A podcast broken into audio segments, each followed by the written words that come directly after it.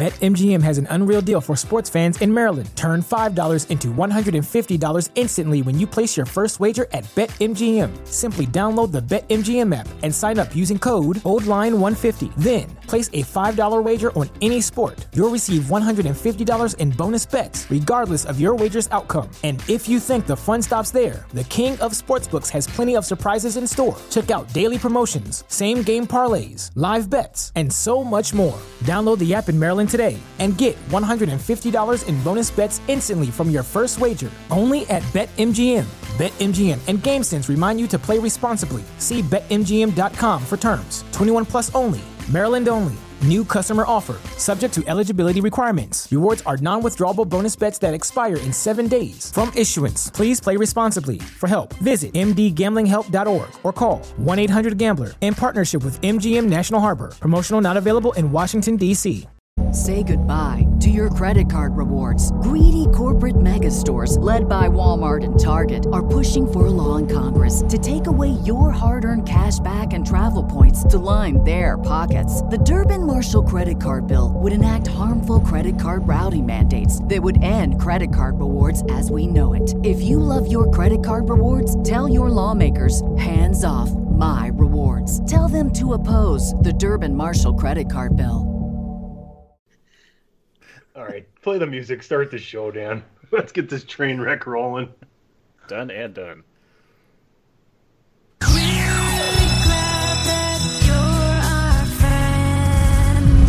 Let me in.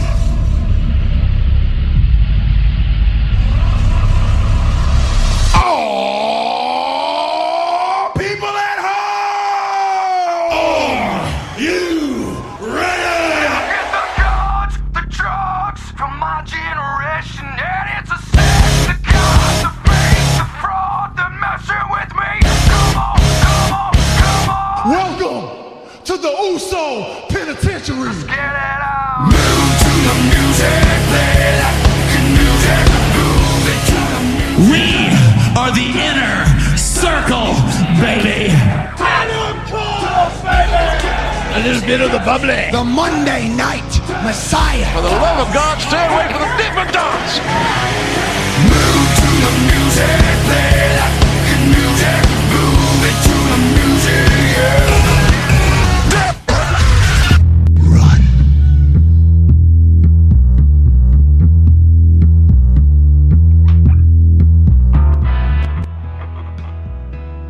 Run. Ladies and gentlemen, welcome back to the DWI podcast. My name is PC Tunney. I am your commissioner and the commissioner of the United States of the Americas, and I am joined, as always, by the other half of the world's greatest tag team never. It's him. It is him. It doth be a scientist, and that's a fact. It's DPP. It's science. I love it. I love it. Do you? Do you? How much do you love it? You know, you do? It's lying asshole.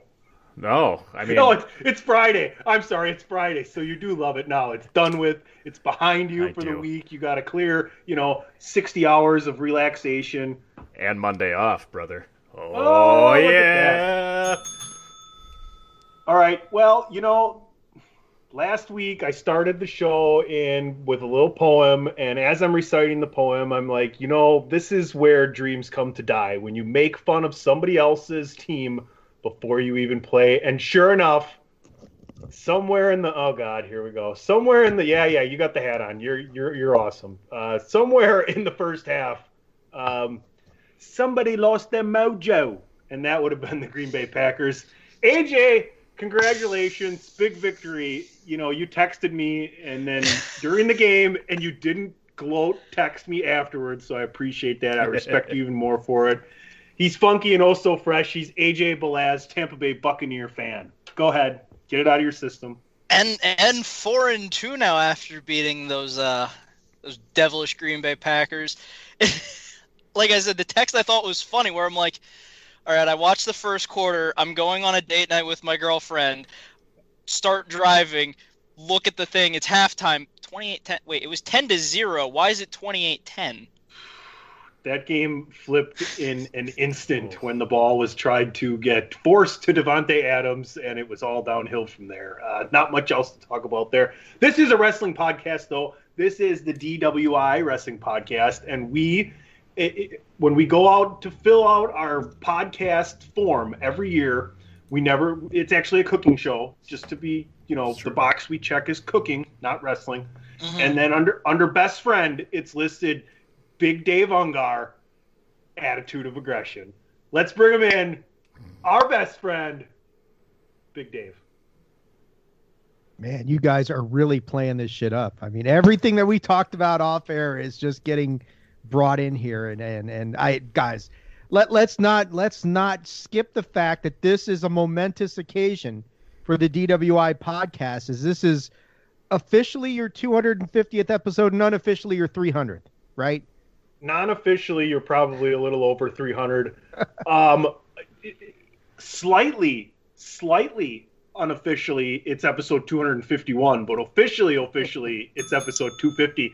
There is an episode that only myself, DP, and Kenny Killa got to hear. Probably the greatest episode ever. Skype Recorder was our tool back then, and it never showed up in any of DP's files. He'll probably get it, 3 weeks from now, and that was 4.5 years ago, so shout out to myself, DP, and Kenny Killa, the only three people that have heard. But for everybody, it is episode 250, yes. Woohoo! Man. I would like to take full responsibility for your success, but I won't. I'll tell you what, we can tell a couple stories now. So this is 6 years. We started in September of 2014, and our first year we only did 10 or 12 episodes. We were doing one a month.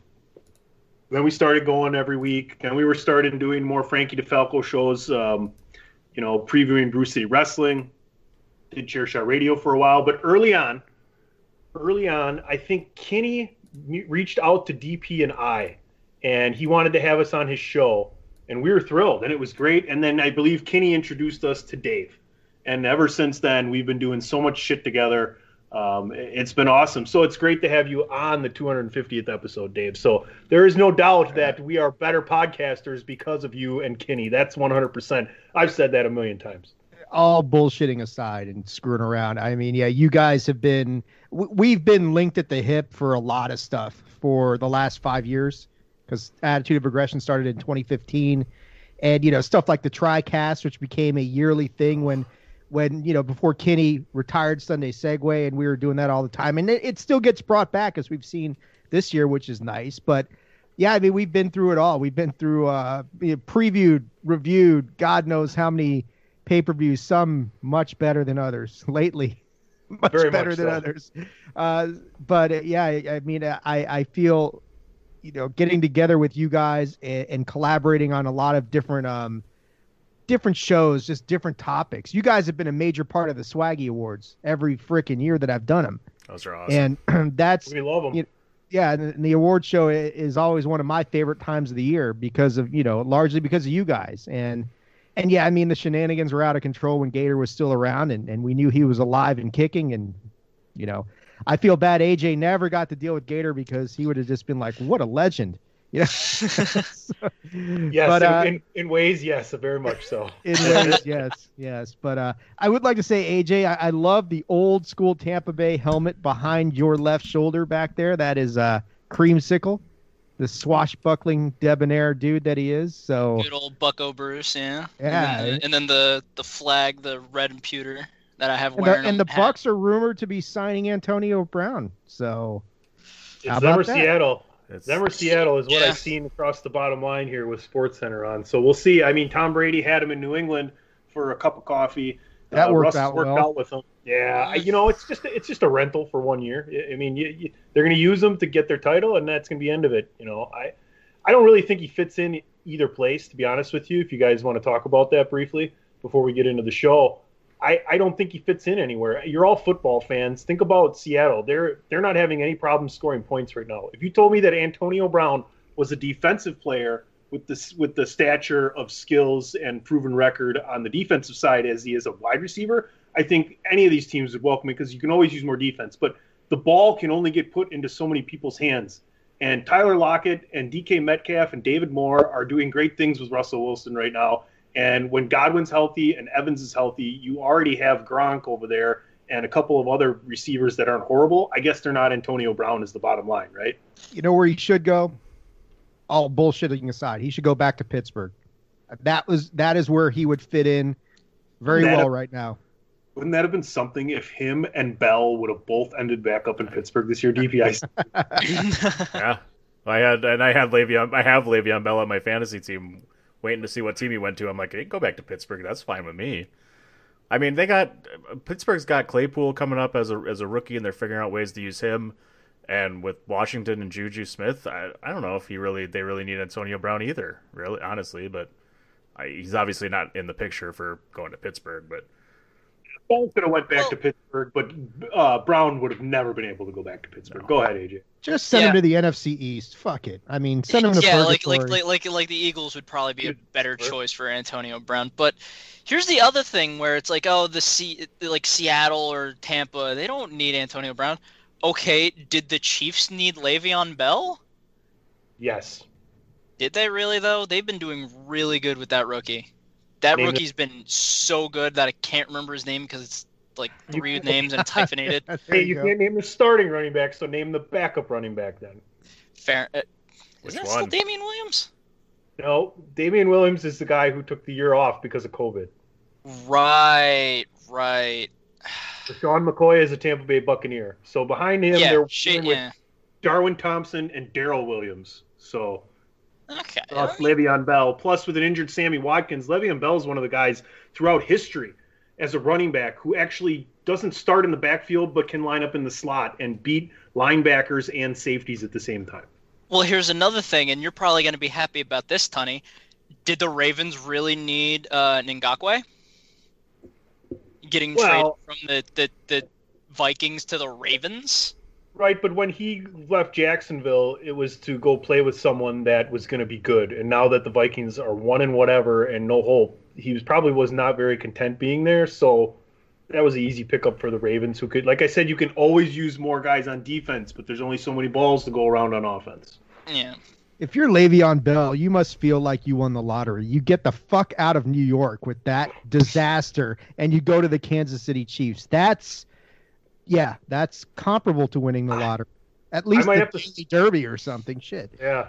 I might have to start him this week, too, just because. I mean, you got guys like Dalvin Cook and Christian McCaffrey on your team. You're kind of fucked right now. Just don't play anybody from the Washington football team, which is going to be their name next year, too, apparently. WFT. Yeah, what's up with that? I don't know. I listen to their president. He's like, it's not that easy. There's all this branding and all this, that, and the other. And I'm like, dude, stop. That's just bullshit. They're going to be they'll be the Redskins again before too long. part of them is trying to stick it to the league for making them change the name, or for having to change the name. Going, well, now we're going to take our time, and you can just deal with Washington football team. I mean, it's kind of funny whenever they do write ups about them. They're just calling them the football team. It's like, God, if they're the football team, then why are they 1-5? You know, they should be 5-1 if you're the football team. Right, precedent has been set there. You need to have a program that's at the highest point of an Ohio State. That's why they're the Ohio State. You didn't see the asterisk. Could they be WAF? Washington, a football team. WAF, Washington, less than a football team. but you have to think about it this way.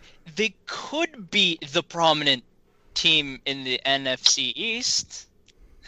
Shit, AJ, come on. I mean, talk about that's like setting the bar on the ground and not Daniel Jonesing it as you go over the bar, you know? Yeah, Daniel Jones knew that his number was 8, and he pulled a Steve Young, but at least Steve Young scored. Yeah, sniper got him. It happens on the softball field. Yeah, I just watched that. And I'm like, sniper. Seriously, guys. That shit would only happen in a Giants-Eagles game. The weirdest shit happens when those teams play. Just ridiculous stuff. There's a reason why the Eagles have two miracles somehow. So if any of you have gone out and watched any of the highlights from the NFL weekend, did any of you see Ryan Tannehill run for the touchdown and then kind of finger roll the ball over the goal line? And almost break his ankle? Yes! And then You want to know what happened? He jumped higher because he was so amped up than he thought he was, and he came down later than he thought he would, and he almost broke his leg. It was hilarious. It's fine. Just hand it off to Derrick Henry. You're fine. Exactly. So what's going on in wrestling, guys? Nothing worth a shit, right? We're gonna get to wrestling. Speaking of that, I think it's, you know, what are we getting to? Almost the evening time on the East Coast, nearly 7 o'clock. Let's all loosen up here. And what you drinking? Drink it in, man. Fuck you, I'm drunk. Fuck you, I'm drunk. Pour my beer down the sink. I got more in the trunk. Fuck you, I'm drunk. Fuck you, I'm drunk. And I'm going to be drunk till the next time I'm drunk. I walk in the bar. All right, episode 250 wouldn't be complete without... Oh, wow, you cut that off quick. Oh, there it is. Is it still there? It's still there. What are you talking about? It's always still there. It's just there. It's faded. As long as DP hears it, we're using his recording. Anyway, I'll just keep going as if I still hear it behind me. I don't. I got it too-hearted. I don't have it. I turn it back up for you. No, you're good. What are you drinking over there, Mixmaster DPP? Oh, back on the mixed drinks, as a matter of fact. I've got my classic, a different type of Becky Special, but it is the Absolute Mandarin, but with pineapple soda as opposed to the pineapple juice and Sprite mix. Who sells pineapple soda? Yarritos. Glass pineapple soda. Yarritos. Yarritos. You want to give them a plug, maybe you'll get a case or something. That'd be great. You can get it at your the official pineapple soda of DPP, the DWI podcast. Official pineapple soda DWI. Yarritos, delicious and goes great with vodka. Anything goes great with vodka, which is why I'm drinking it too. So, go ahead, Dave. There you go, Big Dave. Something with Grey Goose. Who the fuck knows? I mean, it doesn't really matter. It's just vodka based with sparkling fucking ice. And, vodka and something to fill it up with. Yeah, vodka and something. Top off the glass. To me, it matters so little that I usually just drink it with water and a lemon slice. So Tony, what are you drinking over there then? Because I think we should save me for last for a giant joke. Well, I did already since I went first and said I was drinking the Two-Hearted from Bell's. You can tell But I wouldn't say anything like that to throw you under the bus. So go ahead and tell us what you're drinking. Well, we still have the Jim Beam and the Coke, but I haven't poured in the Jim Beam yet because it's 250, boys. We got to go a little bigger. Oh, boy. Not as big as your head. A jug of whiskey.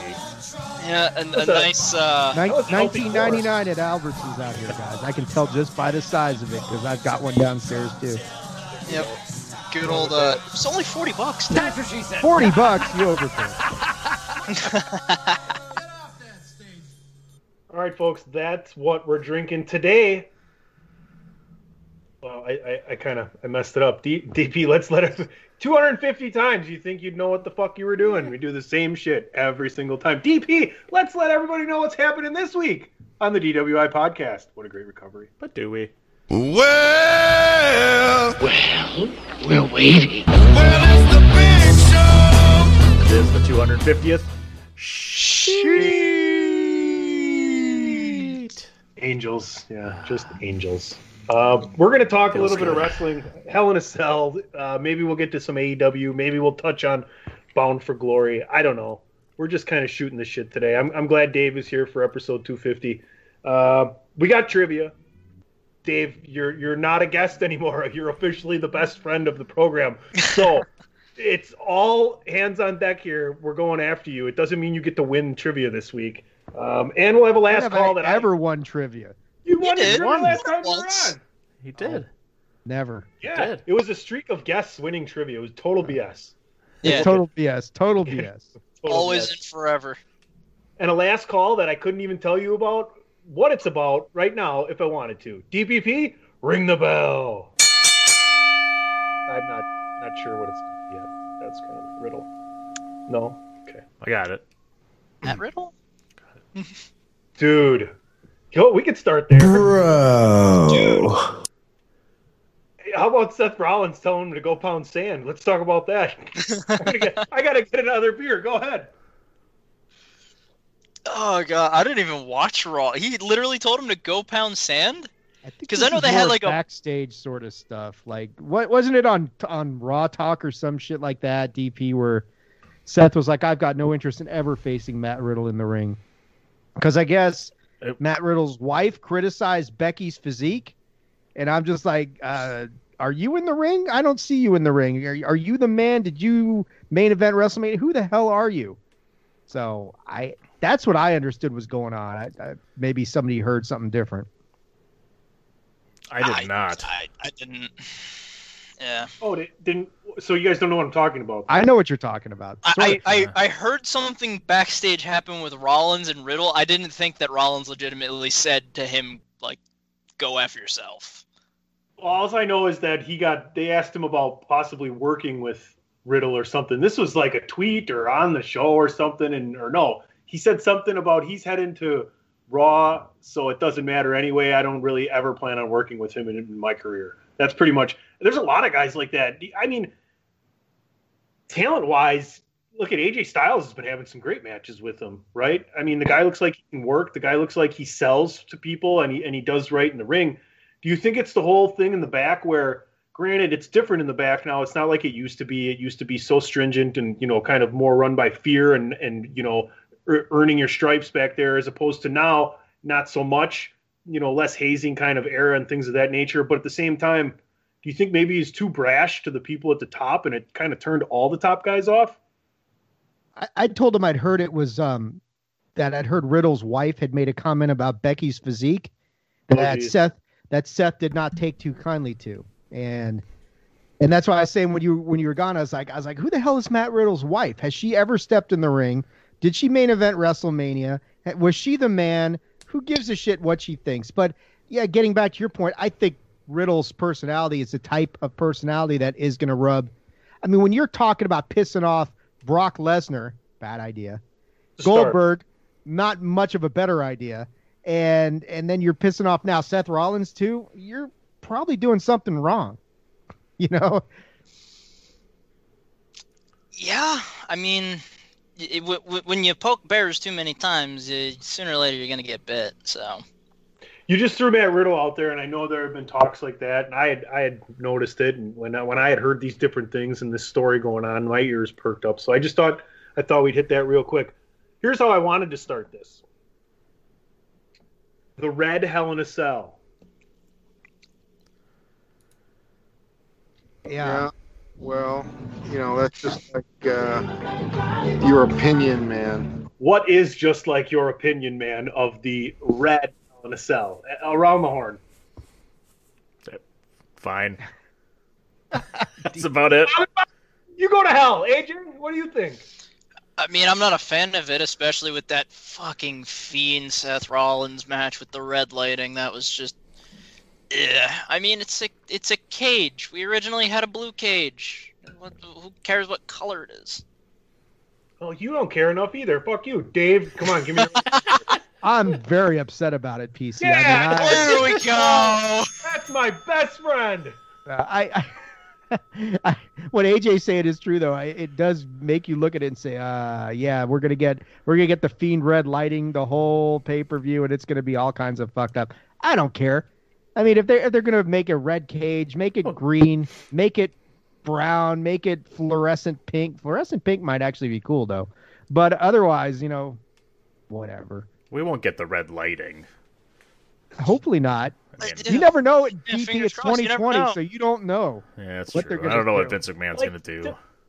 To me, the cage is ominous enough in and of itself. So if you just use the regular coloring, it's easier to watch, in my opinion. Right? Like, my brain processes and fills in the space on the action where the cage is in front of it, because 75 to 80% of what you're watching is the camera angle from outside of the cage, right? So for me, in my eye, it's easier for me to watch that match still knowing that the cage, you can't not know that it's there. But to me, it's harder to follow things. Does anybody else get that, you know, aesthetics? Does anybody else have that play in their head like that, or am I just crazy? I mean, don't answer the crazy thing. Answer the cage thing. I mean, yeah, no, you're not wrong where it's distracting, where it's a different color, and it's like, okay, maybe someone has like red tights or something, so you can't really see something, or like there's something red in their attire. So, I get what you're saying. I mean, the cage, if it was just a normal cage, it would be fine. Red, kind of tacky because they're supposed to be in hell. But, does this affect anything? Like, this is obviously a weird question, I guess, but what about colorblindness? I mean, colorblind people don't see red. They're going to see kind of an off color. Does that, make any difference? I would imagine that much like Platt and Belaz do not placate to midgets in their presidential campaigns, WWE could give a flying fuck whether or not you're colorblind. They could give a fuck about a lot of stuff. That's really, it's on their website for their platform. Good callback. Ask your brother. That's a true story. Good callback. I know. I know the entire story behind it. They told me they had a short agenda.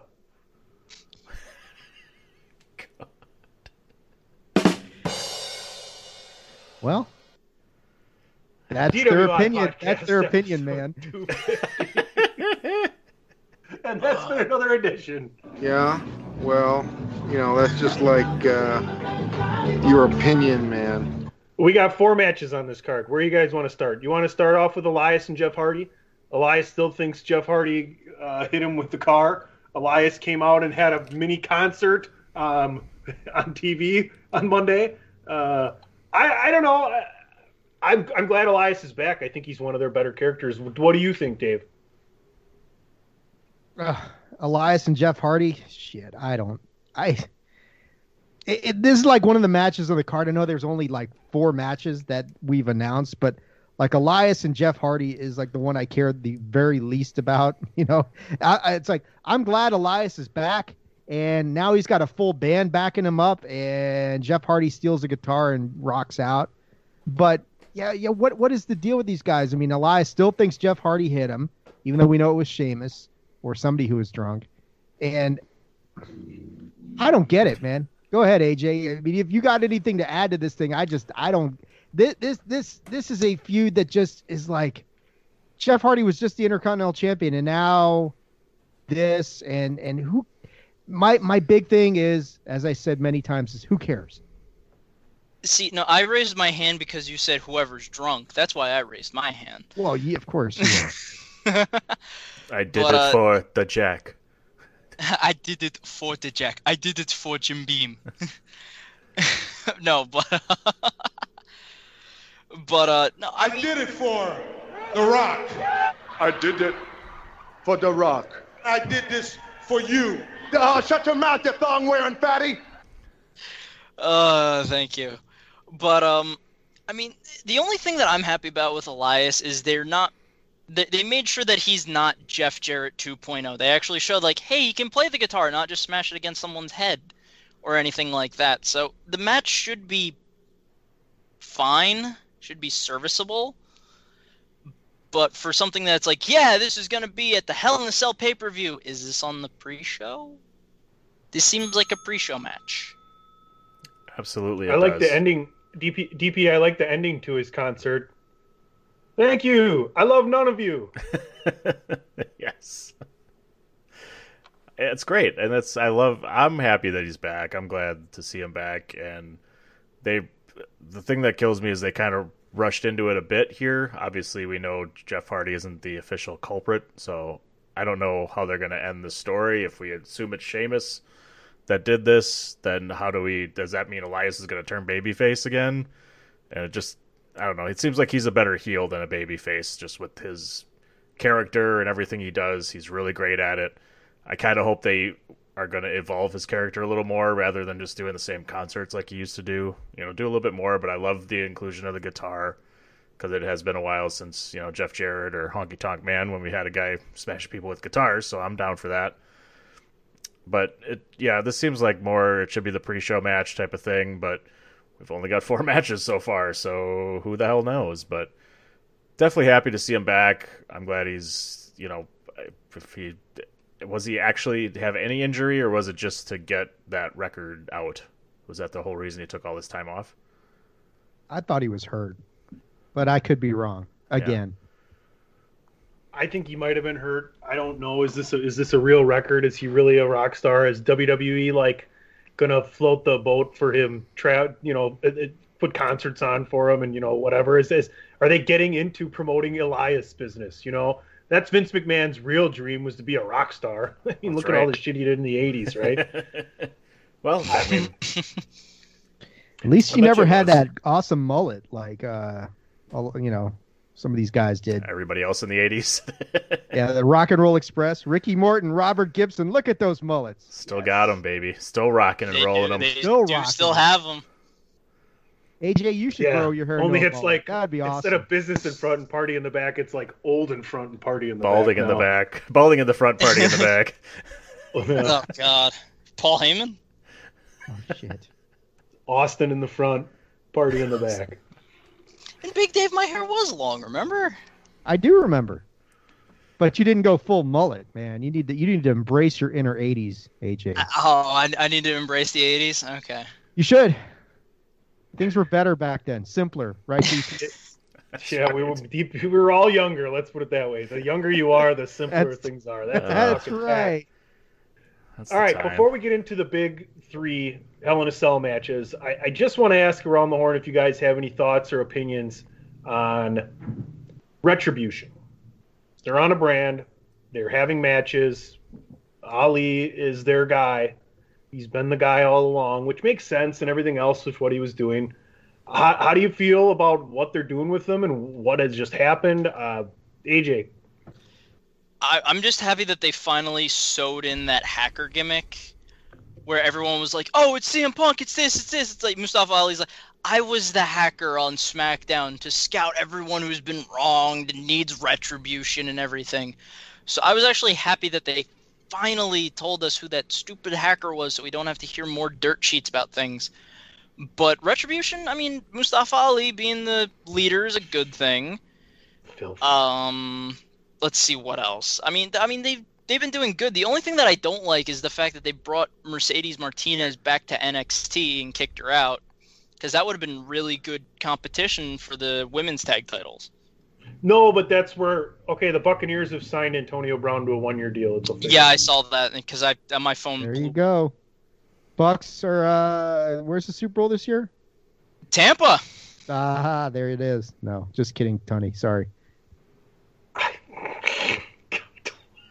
Yeah, I'm worried about that. It's all good. Let's put it this way. It would have made too much sense for Retribution to have two women that should be working together in the tag team division. That's why they didn't want to do that, AJ. I mean, they break up Peyton Royce and Billy Kay, right? And then they put him in another tag team match. Well, I think it's because her and Lacey might start a program here, and I'm hoping. Otherwise, to break them up and to put her in another tag team, and then you got Dana Brooke coming out with Mandy Rose. Mandy Rose and Peyton Royce look exactly the fucking same right now. They're like the same looking person. I'm not disagreeing with you on that, but if you watch later on Raw, because I actually did see some of it, Miz actually tied that up too, where he was like, I made sure that Tucker was on Raw, and Mandy was going to be with Dana, and they went to Raw, and you stay in SmackDown. That's so Peyton Royce and Otis can be a thing now? Oh, yeah. Oh, yeah. Talking about El Gran Gordo? El Gran Gordo, sorry. Tucker, who needs that perfect Ty Dillinger when you got Otis? Yeah. Okay, let's move away from Otis and Tucky, and let's get Dave's thoughts out. And let's get Dave's thoughts on Retribution. Well, let's just say that Monday was not a good night for Retribution, was it? They got absolutely obliterated. First by the Hurt Business, or let me clarify. First by Bobby Lashley, then by The Fiend. So two guys annihilate this faction. And my thing is, like, when you got a guy, what is Dijakovic's name now? T-Bar, T-Bone? I don't know. T-Bag. Yeah, T-Bag. They got T. They got yeah, DWI 250 getting teabagged, because that's what happened to Retribution this week. They got teabagged by all these fuckers. I don't understand how do you establish these guys as anything more than a joke when you do something like what happened Monday night, when they just get absolutely destroyed by not one faction, not even factions, by two guys. You just run roughshod over all of them. I mean, I don't... So my thoughts on Retribution is it's over before it even got started. Mustafa Ali can cut a hell of a promo. Don't get me wrong. I love his promos. But how do you recover from that? Why do you have your biggest, most... almost? I mean, in a way, your biggest, most established guy of your group be the one to look the worst, too? Tap out. Dijakovic is like...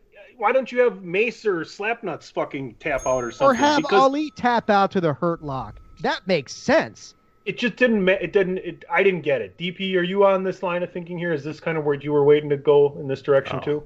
100%. I was going to say the moment they named them, that faction was dead.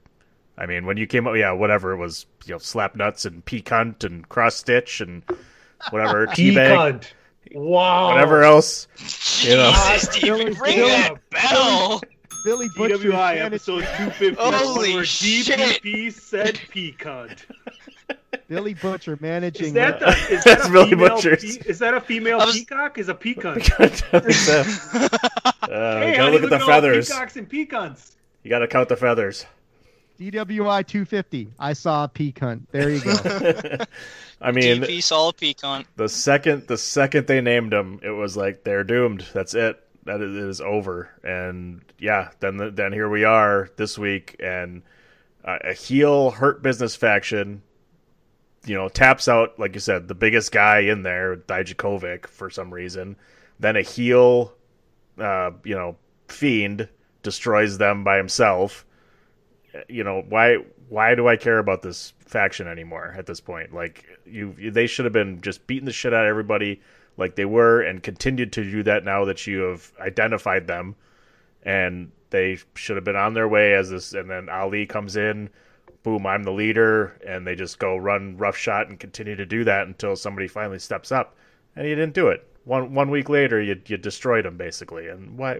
What's the point then? Why It's what they do. It's what Vince does with factions at this point. Right. They are 2020's version of the Social Outcast. Remember that travesty that they did a couple years ago? Adam Rose and Heath Slater and all that bullshit. And you felt like, okay, this is something that they got these misfits that they banded together. They're going to actually do something. Nope. They were just fed to everybody else. And this is what Retribution feels like. It is a new version of the Social Outcast. You can call them Retribution all you want. Might as well call them Revocation, with how badly they were worked on Monday night. Yeah, I mean, I don't know if you guys seen the meme before, where it's like the kid and the mom talk to each other, and it's like, Mom, I want this, and then Mom's like, we have this at home, and then it shows what it is. This is basically, Mom, I want the Nexus, we have the Nexus at home, this is the Nexus at home, because they're just... They went on a rampage. They're going to destroy all of WWE, get rid of all the toxicity and whatever. And you're not impressing me at all. Like, you have great talent as your faction, but you don't know how to execute them perfect. Yeah, it's interesting, too, because you now have two heel factions on Raw. Where's the babyface faction? I mean, does that mean the Hurt Business could turn face? At some point, I could see that happening, sure. But right now, no. I don't know. It's a weird dynamic. It's kind of why I wanted to throw that topic around the horn. Let's do this. Let's take a quick break and hit those big three Hell in a Cell matches. Say goodbye to your credit card rewards. Greedy corporate mega stores, led by Walmart and Target, are pushing for a law in Congress to take away your hard-earned cash back and travel points to line their pockets. The Durbin-Marshall credit card bill would enact harmful credit card routing mandates that would end credit card rewards as we know it. If you love your credit card rewards, tell your lawmakers, hands off my rewards. Tell them to oppose the Durbin-Marshall credit card bill. We get back. Promotional consideration paid for by the following. This is your boy Kenny Killer telling you to make sure you check out thechairshot.com, bringing you breaking news, interviews, podcasts galore, everything pro wrestling. Make sure you check it out, thechairshot.com. Thechairshot.com. Always use your head. Gentlemen, Randy Orton taking on Drew McIntyre. I've enjoyed this rivalry. I've enjoyed the long-lastingness of the feud, the work these two do together. I believe Randy Orton has done some really good work on the mic, and I think Drew McIntyre, while I don't appreciate everything word for word that he's done, I think he's grown more into his character in speaking, especially directly to the WWE Universe. The plan, apparently, if you read the filthiest of the nastiest of sheets, is that down the road we're looking at an Orton-Edge matchup at WrestleMania, possibly for the title. That means Orton's got to win the title here at some point. I don't know. He's not a betting favorite to win this match. Do any of you see Randy Orton winning the title here? I would love to see it personally. I don't think it does a whole hell of a lot for Drew McIntyre. And that's why I think, DP, that Drew McIntyre is going to hold on to this title here. Yeah, I bet on Randy Orton at Clash of Champions to win that thing. I thought that was the time for him. And basically, you know, that obviously didn't happen. And at this point, this seems like this is basically the last match of the feud. So if Randy Orton would win it here, you would assume there'd be another match between the two. And I don't see that happening unless they did a quick rematch on a Raw or something like that. And apparently rematch clauses are back in the books, so he could invoke a rematch clause. But I really wanted Randy. I'm on the same boat. I wanted Randy Orton to win it. I thought that with everything he's been doing, and he's been doing such a great job right now and is back to being that legend killer and rejuvenated, it would seem, and this would be a great chance for him to, you know, hold the title one more time at least.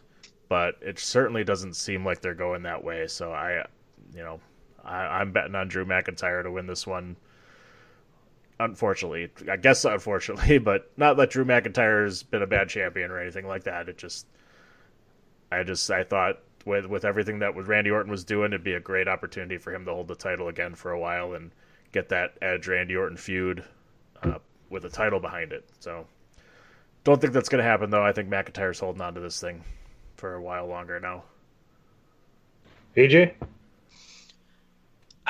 I'm with DP on this one, where I wanted Randy to win at Clash of Champions, and then for some reason the ghosts of Legends Past wanted to fight him, and quite literally it seems like Orton killed the Legends, so I would like to see him win at Hell in a Cell, don't get me wrong. I liked the idea that he actually pitched. I don't know if it was on like Sam Roberts, Sirius XM, or anything like that, but I like the idea of him and Cena having a match, preferably WrestleMania, trying to break Flair's streak. So I love that idea. And I also have seen the dirtiest of sheets because they need to go to a laundromat, but, you know, COVID, they might be closed. Filthy. Yeah, filthy, dirty sheets, yes. And, I mean, I would love to see Randy win this and go on to face Edge at, like, Royal Rumble or Mania or anything like that. So what do you think, Big Dave? Do you think Orton deserves this, or do you think Drew should hold on for a little longer? Do I think Orton deserves this? Absolutely. But that's not going to happen. Because here are a couple things. One is, gentlemen, what's the pay-per-view coming up next after Hell in a Cell? Survivor Series. Indeed. Now, if you're trying to make a very big splash for Survivor Series, and they follow kind of the format they've done in the past couple years with what they've been doing, and let's say NXT is involved, is there a bigger match out there right now than a Drew McIntyre, Roman Reigns, Finn Balor triple threat match? Do you think they do that again? I don't, like champions versus champions and stuff like they that. They might for brand supremacy, like they did a year. They did that last year, didn't they? They're all triple threat matches and stuff? Yeah. Much like DP said, though, that like the rematch clause is back in the books. It's always all in the books. It's whenever they want to pull on anything. There's a stipulation to justify anything. Oh, it's the brand re-justification crossover that I can be here tonight. It's, you know, do I want to see that match, Dave? For sure. But I'd rather see Randy Orton win the title, have him say, you know what, if you want to get a rematch at this title, Drew, your best team against my best team. Okay, so McIntyre beats Orton at Survivor Series, but teams, and then December is the blow-off, and then you start over in January. I don't know. I'd rather see that. Would I want to see Finn versus, you know, McIntyre, you know, versus Roman? Of course. That would be awesome. So I do think they're going to go in that direction. And that's why one reason I'm hedging my bet on Drew. But the other one is like, okay, unlike the match we're going to talk about in a little bit, Sasha and Bailey, which is kind of like at the beginning, more or less, Drew and Randy, this feels like the end because they've had all these matches. You know, Randy couldn't do it at, I don't know, what was it? The horror show or some shit like that. I forget the first one he did it at. Or no, SummerSlam. And then he couldn't get it done at Clash of Champions. You'll never see it coming. That's right. You'll never see it coming. Except for you. That's right. I saw it coming. Except for if you win, you go to the WWE Network and watch it again. That's right. Then you'll see it all day long. But I just feel like this is the end of the feud. And I don't see that, you know, if Randy couldn't beat him in a straight-up match and he couldn't beat him in an ambulance match, then yes, Randy's got much more experience than Drew. And this is Drew's first Hell in a Cell match, as far as I can recall. So correct. He's got the experience, but I don't think it's remote. I mean, and that's never stopped them, the believability aspect of it. But this is Drew's moment to really solidify his title reign. I was with you guys last time. I thought Clash of Champions, Randy's going to be the leader of Retribution. They'll beat down Drew, throw him in the ambulance, and that would make sense. They didn't do that. I don't see Randy Orton beating Drew McIntyre inside Hell in a Cell, absent something really off the rails, like something that we really aren't seeing coming actually happening. But I just think at this point, this is the end of this feud. You know, I've been with you guys. I mean, I've felt a lot of the same stuff you guys have felt, that Randy deserves this. He's putting in the work. He deserves another run with this thing. I just don't see him doing it anymore. I think they would have pulled the trigger and maybe had Randy survive at Hell in a Cell if he'd won it last time. But I don't see them making the title switch here to Hell in a Cell in this type of match. My money's on Drew McIntyre as well. I want to save that women's match for last. Let's transition into Roman versus Jay. Now, I want to touch on something that DP has firm thoughts and beliefs in, the fact that he doesn't like that Hell in a Cell is a pay-per-view. He wishes they would use the Hell in a Cell match at different pay-per-views to accentuate the meaningfulness of that match. Much in the same way that I don't think there should be more than one Hell in a Cell match at this pay-per-view.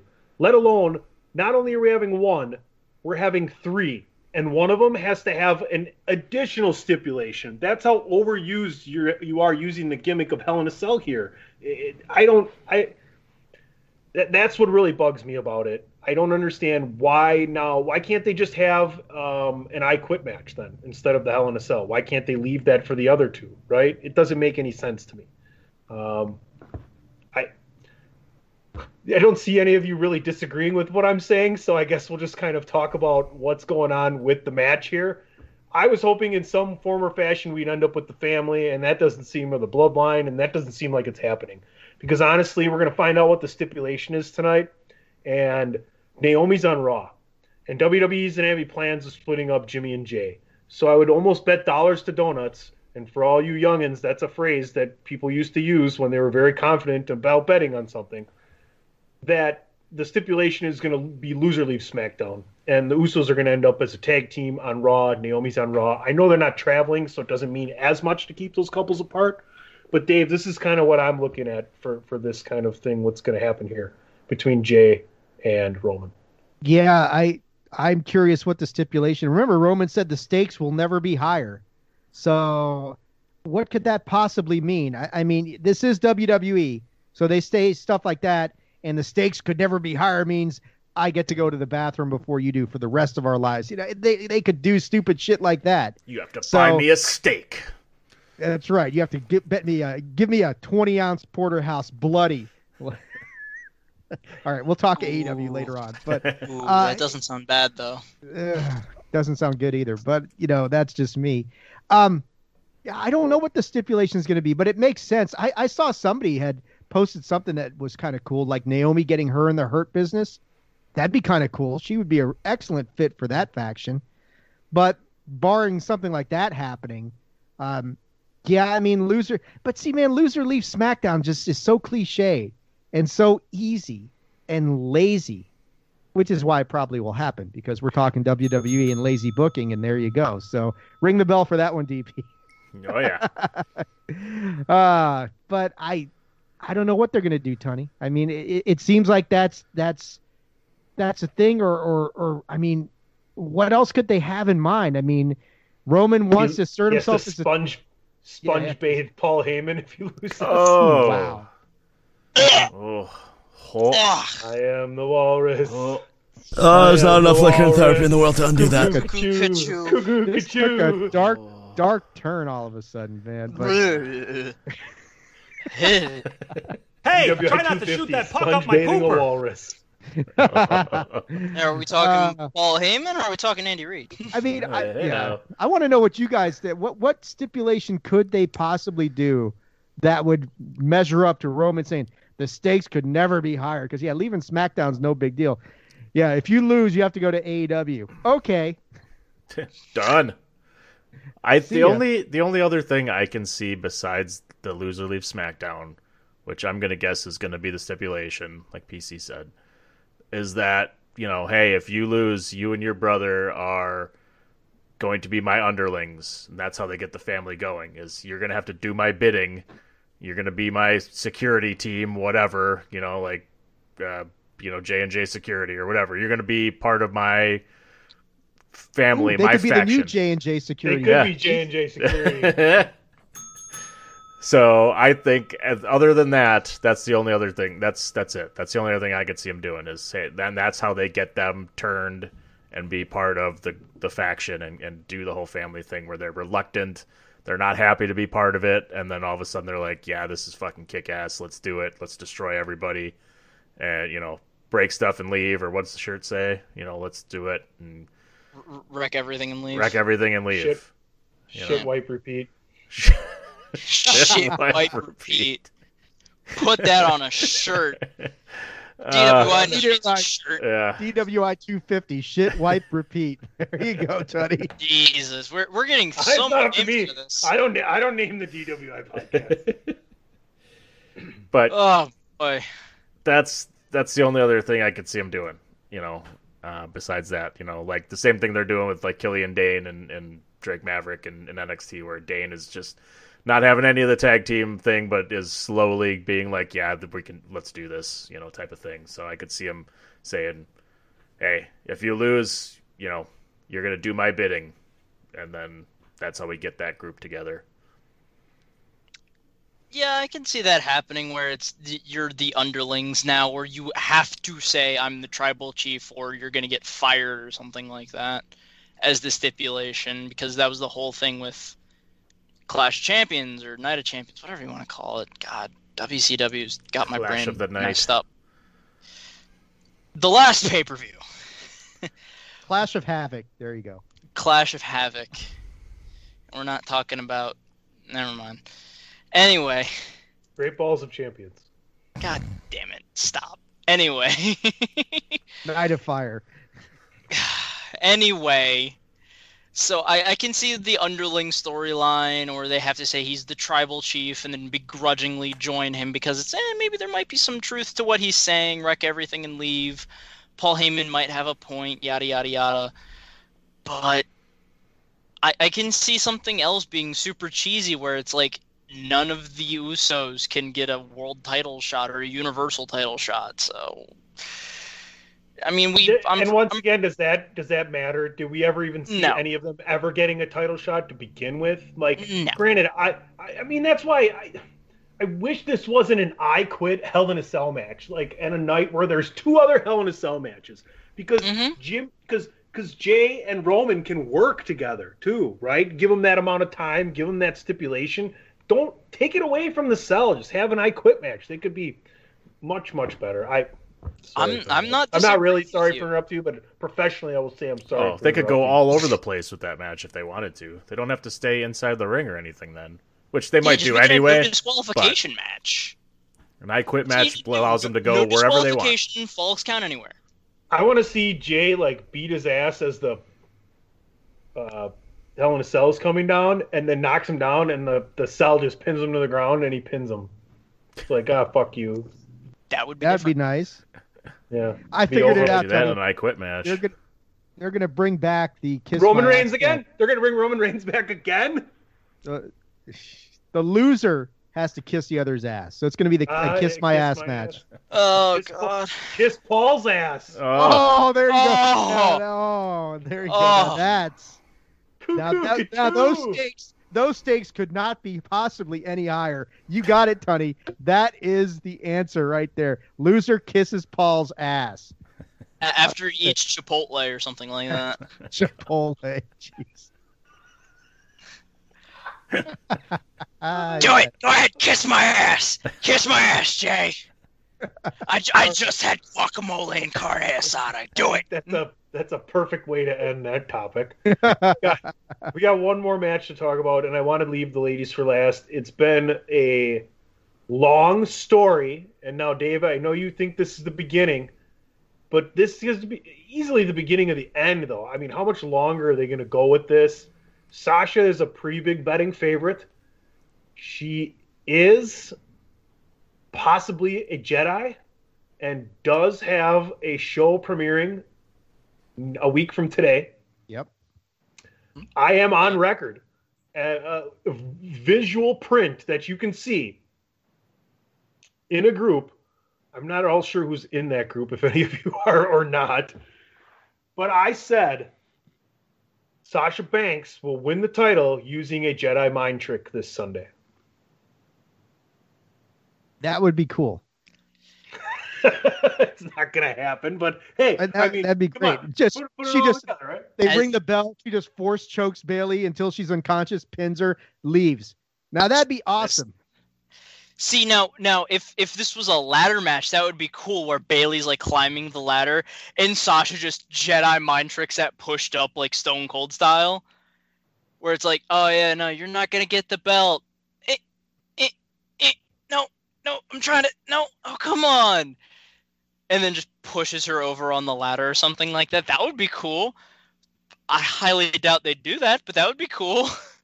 All right, there's your Bandwagon Nerds plug. Go to @BandwagonNerds on the Twitter. Make sure you check the show out every Monday on thechairshot.com. I know you guys are doing top 10 villains right now throughout a couple different genres. 5 weeks of villains, 4 weeks of villains, and yeah, this week is the top 50 villains who aren't Marvel or DC.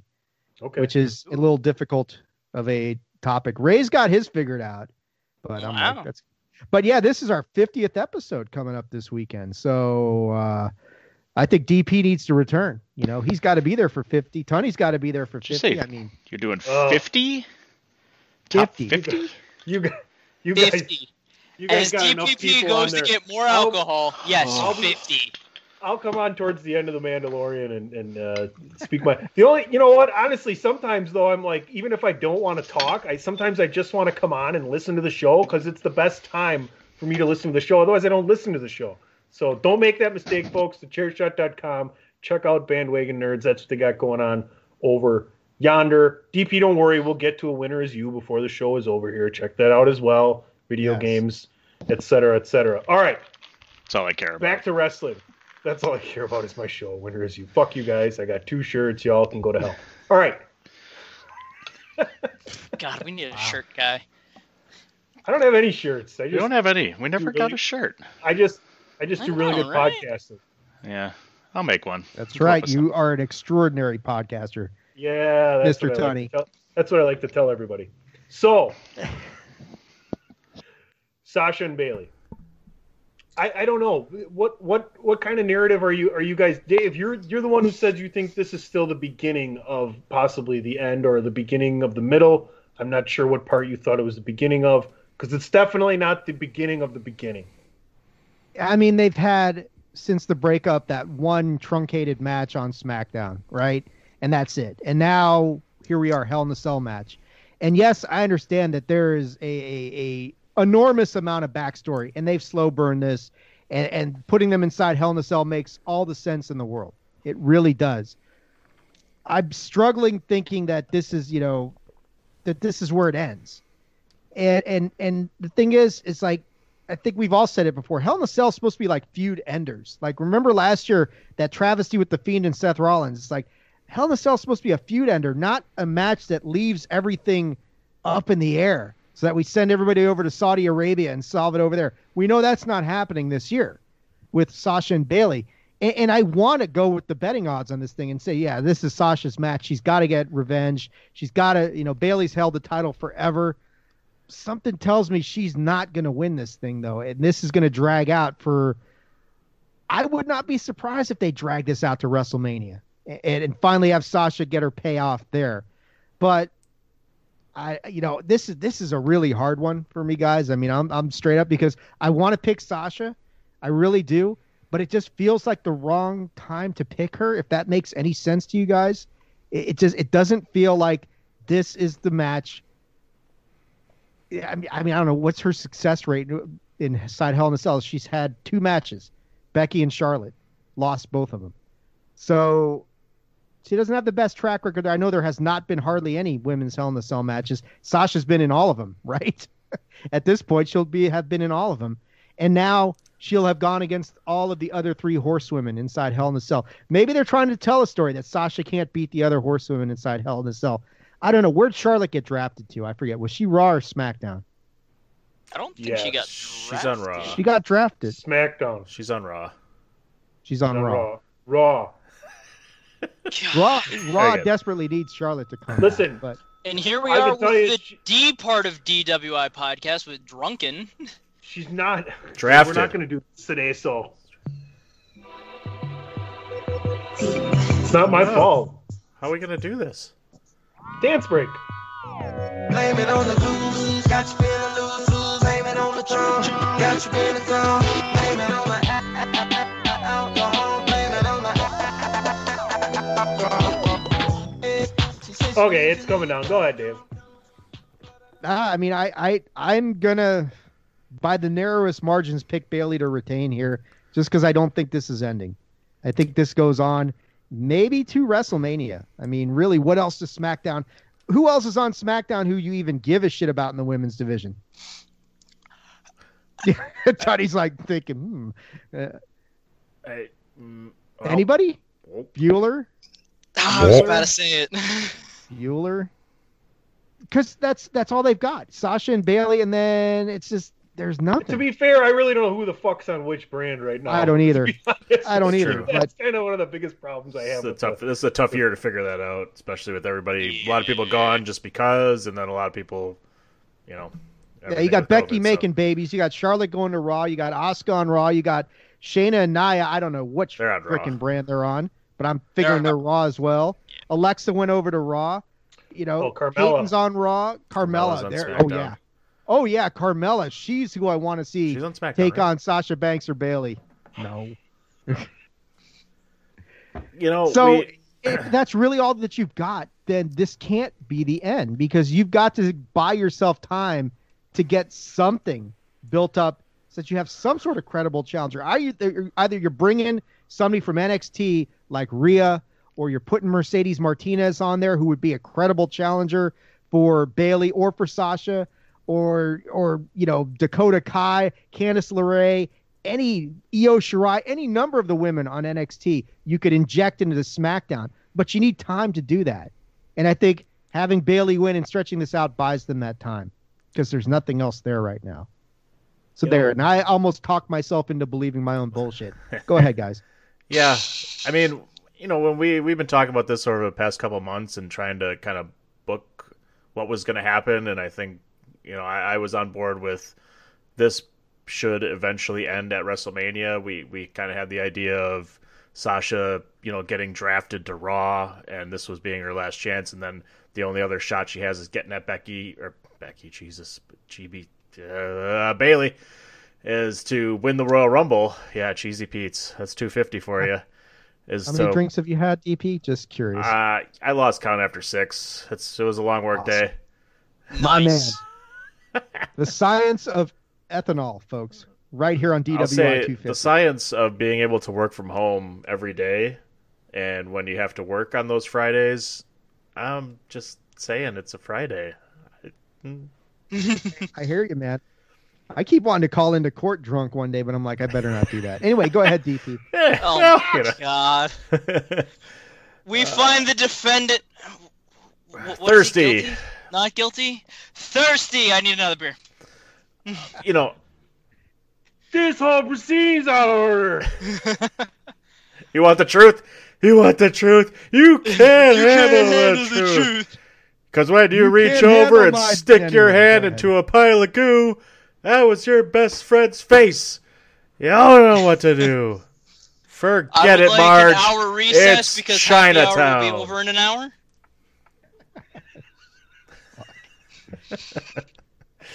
Nice, AJ. Very good. DP, you had a thought. I know you were going with something Sasha, the alcohol interfered. Yeah. So Sasha did not get drafted to Raw as we expected, or as I was kind of hoping to play out that whole bit, and would have gotten us an opportunity to get to WrestleMania for this whole thing.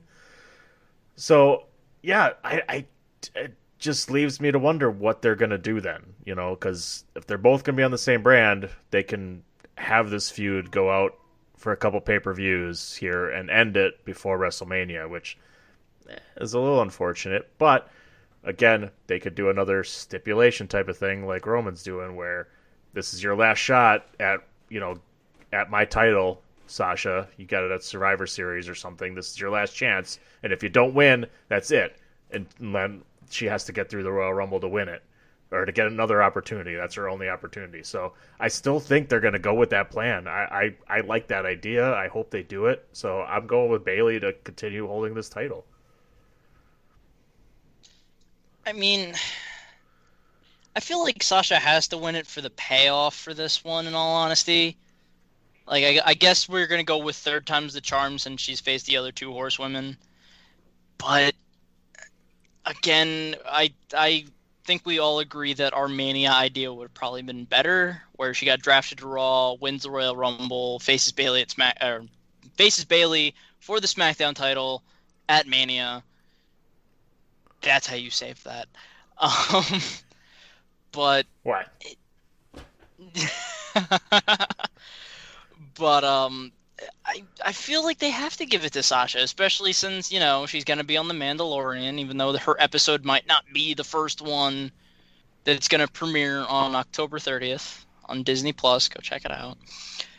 We're not sponsored by Disney+, but we love Star Wars enough. So. We should be sponsored by Disney. Disney, we will gladly take your sponsorship. Why aren't we sponsored by Manscaped yet? They sponsor every other wrestling podcast in the fucking world. Why is not one Chair Shot Show or Attitude of Aggression or DWI sponsored by Manscaped?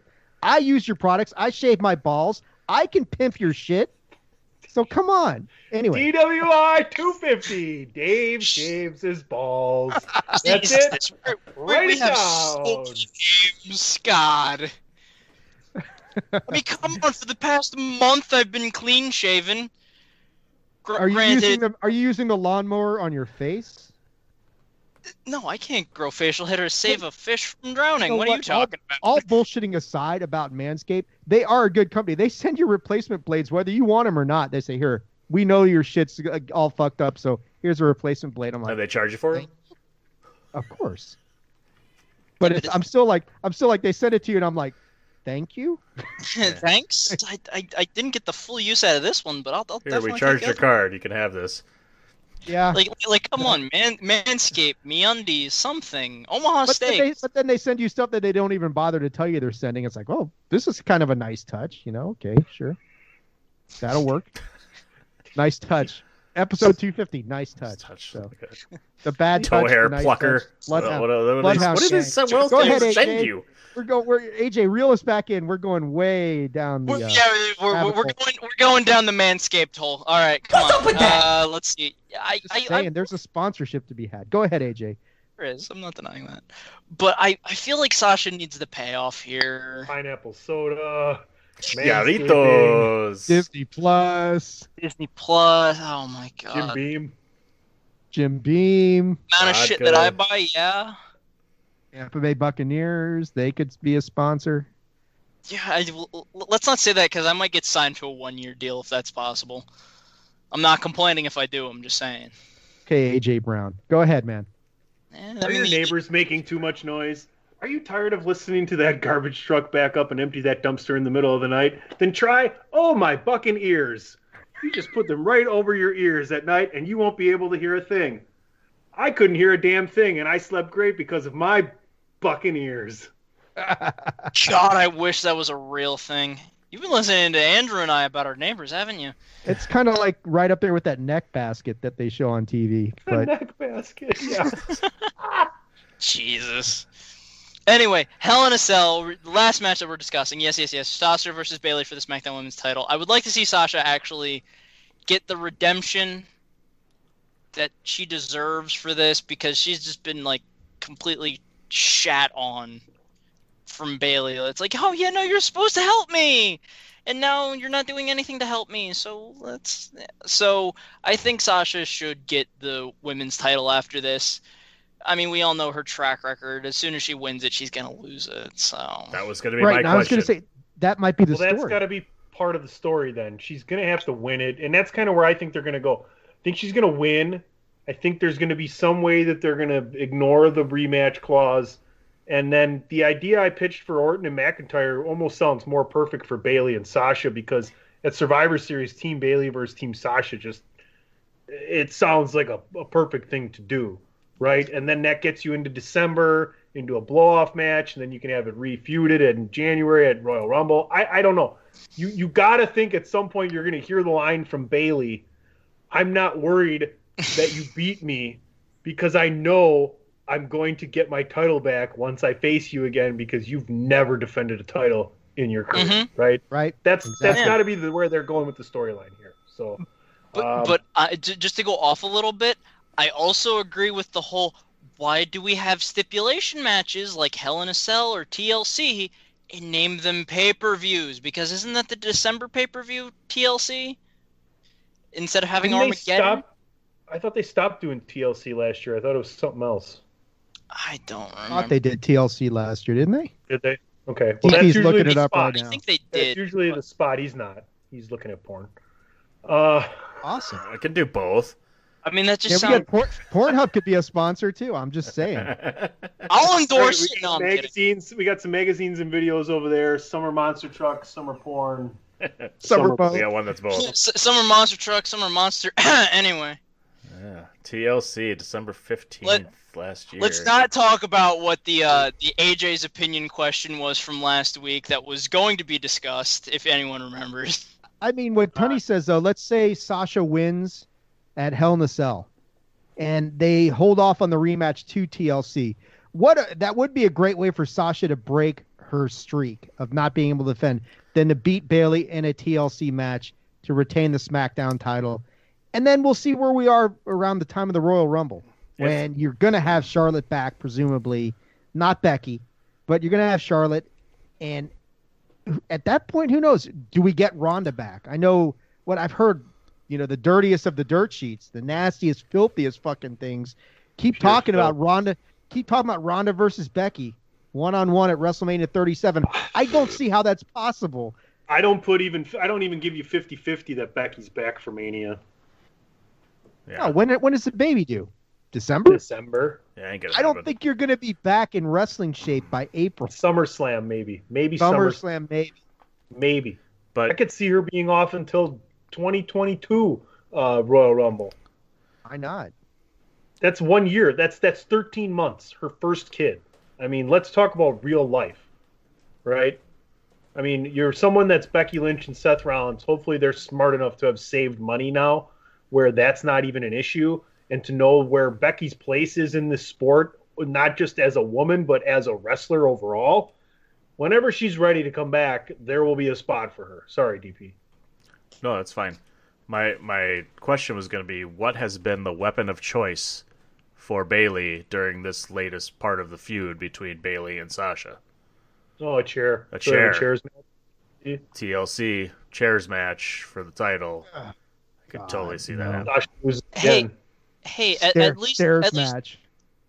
least both of them know to use their head. And speaking of using your head, we hope you've enjoyed all of our wrestling conversation today, because that's about it. We're going to the gimmicks. We'll be right back. TheChairShot.com. Always use your head.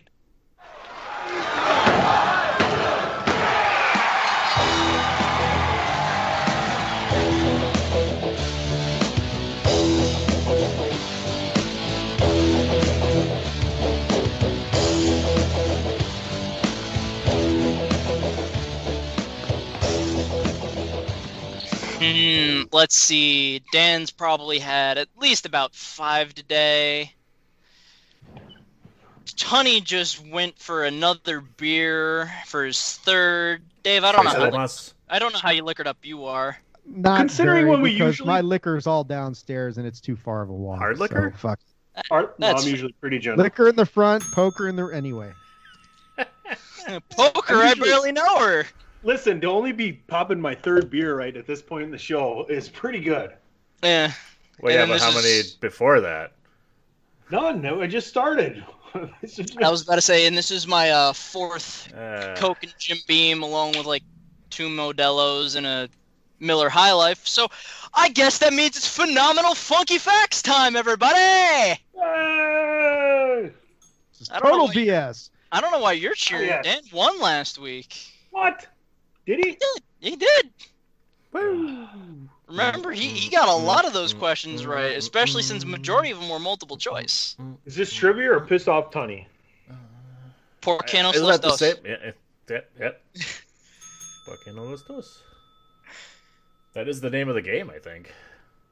Por qué no los dos, really? No, the name of the game is Why Not Both in Spanish? No, piss off Tunny. Piss off Tunny trivia. Well, as P-O-T-T. Well, it's a big pot. Dios mío. Anyway. Pichi putos. Yeah, I know exactly what that means. No margarita included, unlike Tony whenever he speaks Spanish. So, as we all know, 3 questions. Some of them are multiple answers, so 1 point for each answer correct. Dan, I know you won, but Dave, you haven't been on in a while, so I'll let you choose door number 1, door number 2, or door number 3. Not a guess. He's my best friend. Door number 2. Número 2. Yeah, and I guess it's perfect since I am the NWA guy. UWN just had the NWA Television Championship defended. Good old D'Angelo De Niro, the Pope, Elijah Burke, just won the television title. Go check out my review on thechairshot.com. But we're going to talk about the NWA. We're going to talk about the television title. I already got my answer written down. No, you don't. Yeah, I do. Because this is closest without going over. Damn it. And I say without going over. Would you write down Harley Race? Flair?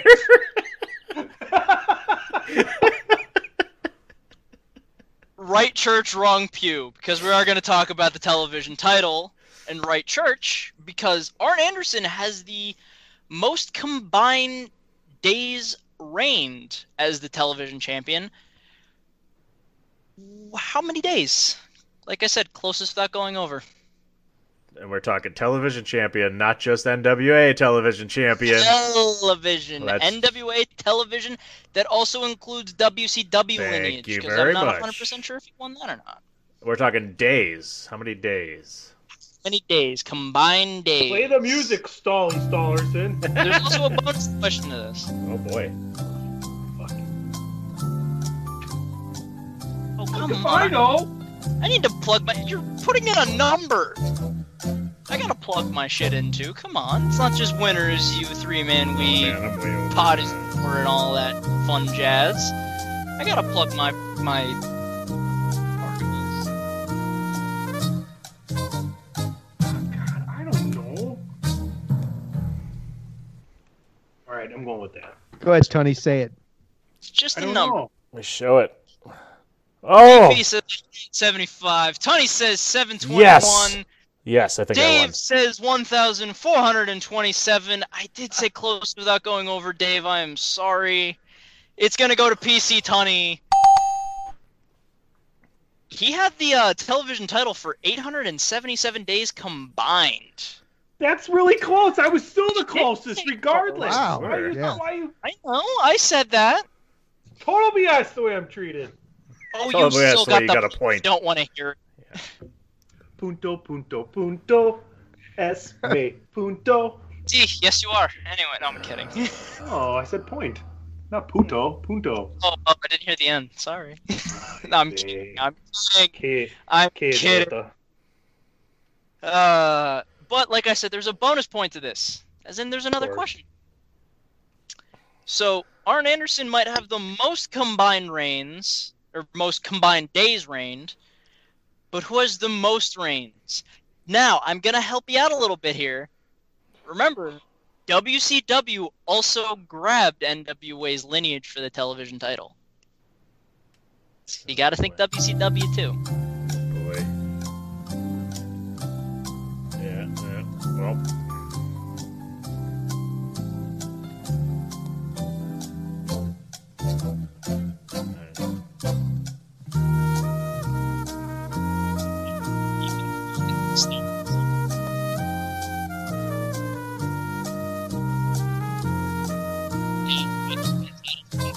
not giving a fuck.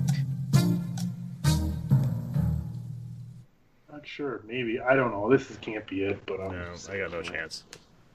Well, let's see. All right. Tony says Booker T. Sticking with my... Oh, come on. Dave says Flair. Damn it, Dave. Peace says Flair. Oh, my God. Tony, how do you do it, bud? It is Booker T that actually has the most with 6. Arn Anderson has 4... All right, let's go with a multi-question. Maybe Tony might not get this. Who knows? It's all over already. Well, I hate this. And there's still 2 more questions. And Tony, you're ahead. I'm not going to let you get this choice. Here we go. Wow. DPP, door number 1 or door number 3? Oh, wow. Total BS! Yeah. All right, I'll take door number 1. Was it Stink Martin Fartindale? Stink Fartindale? Yeah, I'll take number 1. There we go. Flink Fartindale. Here in honor of Booker T, though.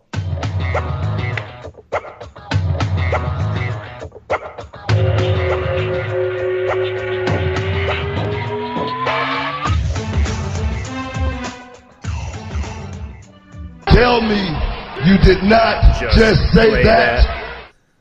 Well, in honor of Booker T, then. Play that. Nice. Sucker! Tony, I would have given you a point if you did a spin-a-rooney, not gonna lie. You can still do it, Tony. Still do a spin-a-rooney. That sucker! No spin-a-rooney. I'm already ahead by 2. I think we got this one, so we'll skip it. You don't know this because what DPP... Good old the scientist. He picked a multi-point question. Of course. So we're there 12 always points. Multi-points when I'm up. Exactly. Yes. There we go. That's what I like to hear. So synchronicity there, Tony. Tony, I know you wanted to skip it, but I need to bring it up a little bit. There are 4 wrestlers who took part in the very first Bound for Glory. And will be part of Saturday's Bound for Glory. Name those 4 wrestlers. God, I wish it was... I was going to write the card down on the Big Show sheet, too, and I didn't. You should have, bud. That would have been perfect. We're going to be on this Bound for Glory that we're on the first Bound for Glory. When was the first Bound for Glory? the first Bound for Glory, I believe... Okay, don't start the music, because I don't really remember off the top of my head. I believe it was 2005. I could be wrong. Yeah, I don't know. Fuck knows. I don't know. 2005 was the very first Bound for Glory. Oh, jeepy. It's been an impact that long, or that many different times. I gotta fucking think of who's on this card. I was about to say, you need to think of who's an impact right now.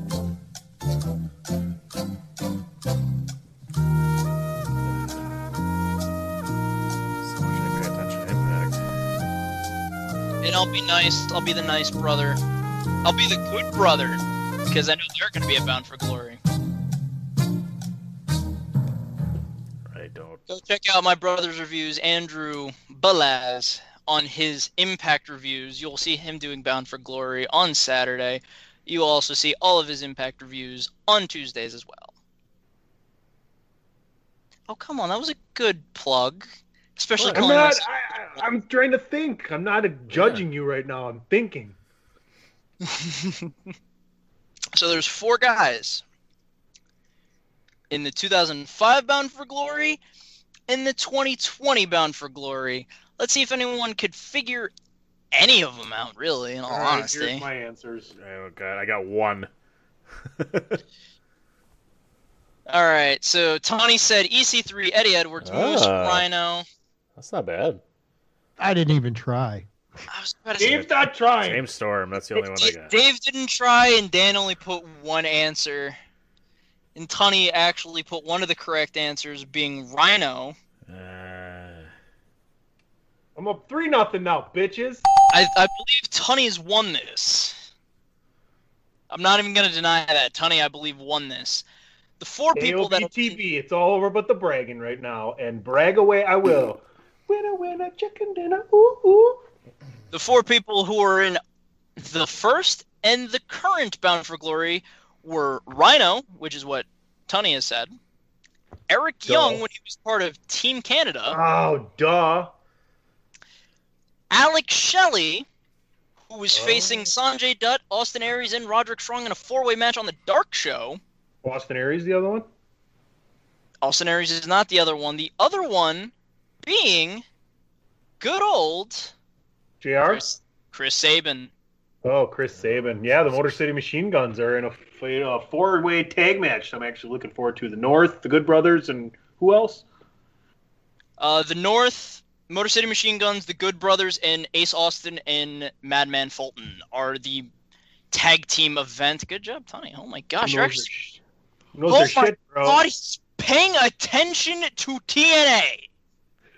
He's learning. Oh, my gosh. But why? No. Oh, my God. DP, are you watching TNA? Is there one more question I can even get a bigger lead? There is one more question, yes. Yeah. And I'm not going to deny it. I'm not just saying this for Andrew's behalf because he's still working at the moment. I'm saying this due to the fact that TNA has actually been really good, especially with the Good Brothers just being goofy. Like, they're having a lot of fun, especially with Talking Shop and Mania. After Impact this week, right after they had a I think it was called a Full Keg special afterward on Access, where they were talking, like, they have a new animated show that you can see on Instagram and Twitter. Aren't they talking about doing Talking Shop and Mania 2? They are talking Shop Mania 2. I'm probably going to cover that, not going to lie. And they were just having fun. They're the Good Brothers. Come on, have fun. Dave is so bored with Impact right now. No. I if I had the time to watch it, I would, but you know, between WWE and AEW, that's really as far as I want to go right now. Which fair. I'm just saying, if you have an opportunity, if you have time, go check out Impact. If you're telling me to watch, make a choice between Mandalorian or Impact. Sorry, Impact. Yeah, it's Mandalorian, no matter what. The new Borat movie's out. That's nice. I'll try to sell you on the main event. Eric Young defending the Impact title against Rich Swann. All right, stop selling Impact and let's get to question 3. All right. All Rich Swann, Tony. Rich Schlong. That's right, Rich Schlong. He might be rich in the schlong department. You never know. Anyway, the last question of the night, the last question for today. Also known as Tunny's Victory Lap. Tunny's Victory Lap. Thank you, Kyle Petty, pulling it out of your ass. Hang your head. Hang it. Hang it low. Call me a Bluth. So, closest without going over again. Go work the banana stand. Oh, my God. There's always money in the banana stand. Always. So it burnt down. Sorry, go ahead. Oh, jeez. Closest without going over. How many Hell in a Cell matches have there been in WWE? And I'm not going to deny this. Including this weekend? Not including this weekend. And I will say this. Someone who doesn't really like the WWE product, guess the number accurately in Andrew. I don't. I'm not sure. Yeah. I could be... No. I think I know it. No. I think I'm close without going over. Aren't you? Yeah, exactly. I think I'm right. Are you? No. Not even close. Tip him over and blink, fart, and Dale. Boom, boom. I'm gonna guess $1,000. I'm gonna guess 1,001. Wow! Look at these. Oh my God! Wow! Wow, that's awesome. It's probably totally wrong. Said 18. Tony said 19, but Tony's not gonna get the shutout because Dan got a point with 20. Even though he got half of the answer, it's actually 40. Come on, guys, we have an entire pay-per-view. Yeah, I figured 40. 3 per pay-per-view. They haven't been doing that for that long. Matches going all the way back to Taker versus HBK. I got thrown off when you said don't include, because I was going to say 43, and then you said don't include this weekend, so I said 19. Total BS. It doesn't matter. Tony still won. He can still... He can be unlike the Packers last week. All right, this segment's over. Hey! Asshole.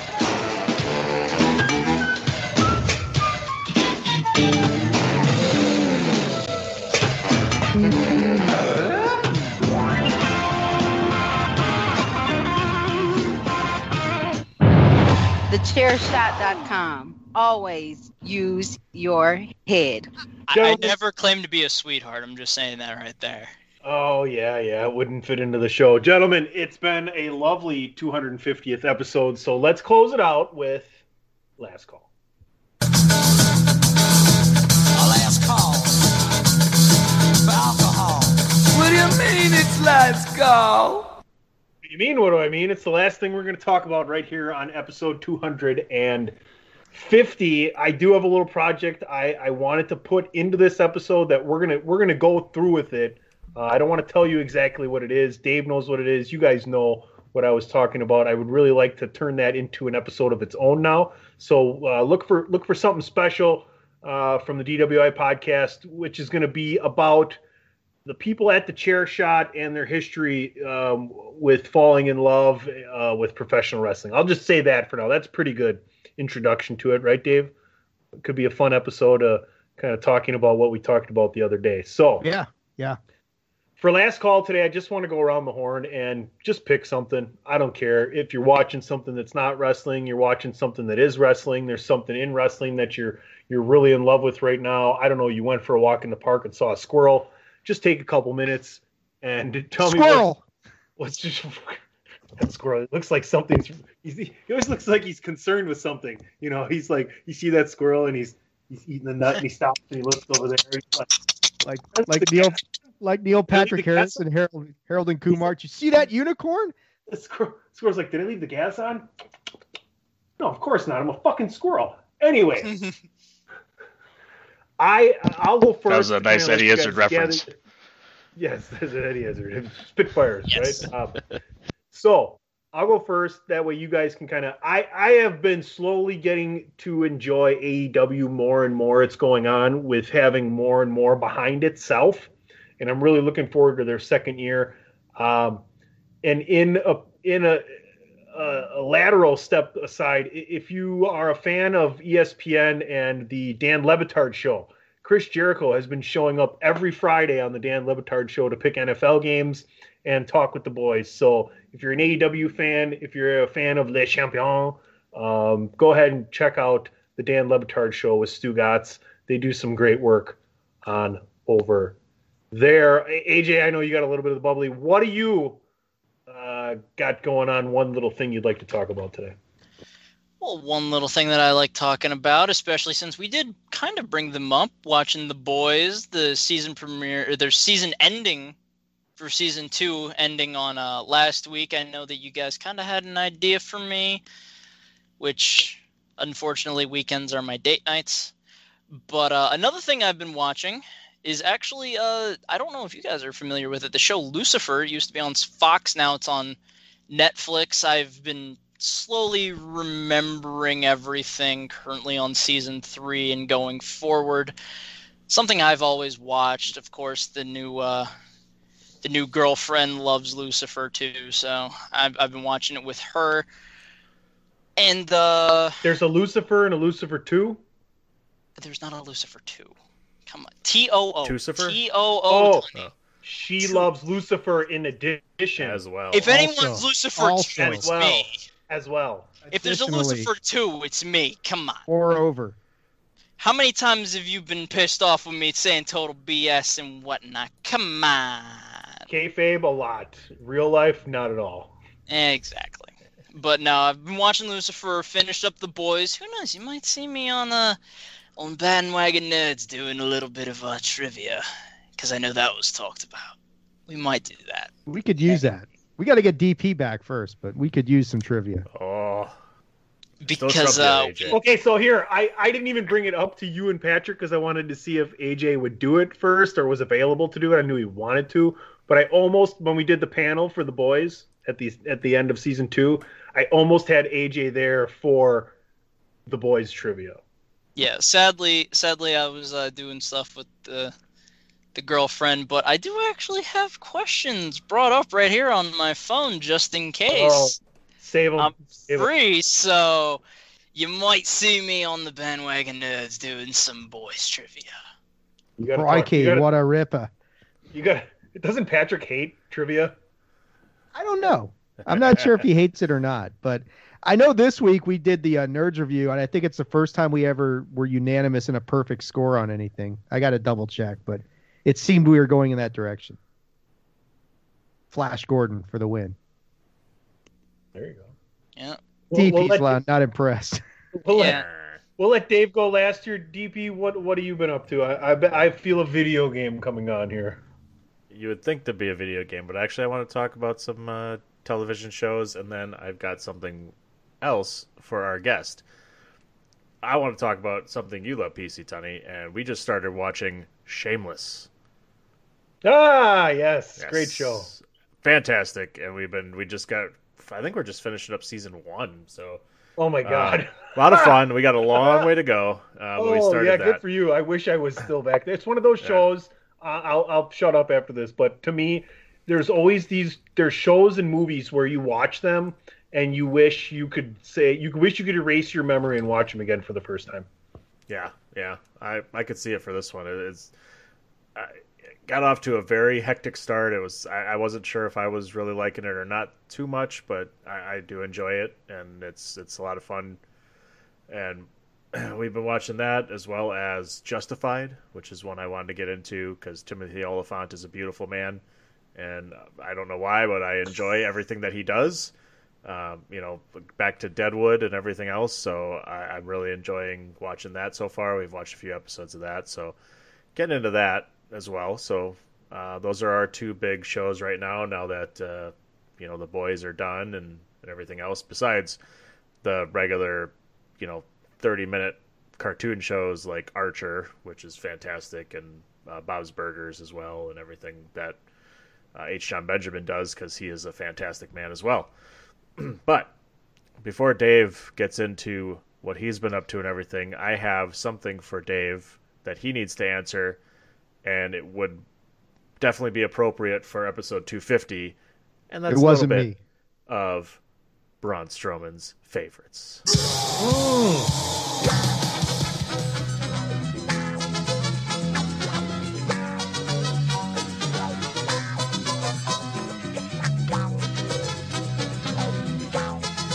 I mean, it just... Ladies and gentlemen, it's the sensation that's sweeping the nation! This week's host for Braun Strowman's favorites, DPP. It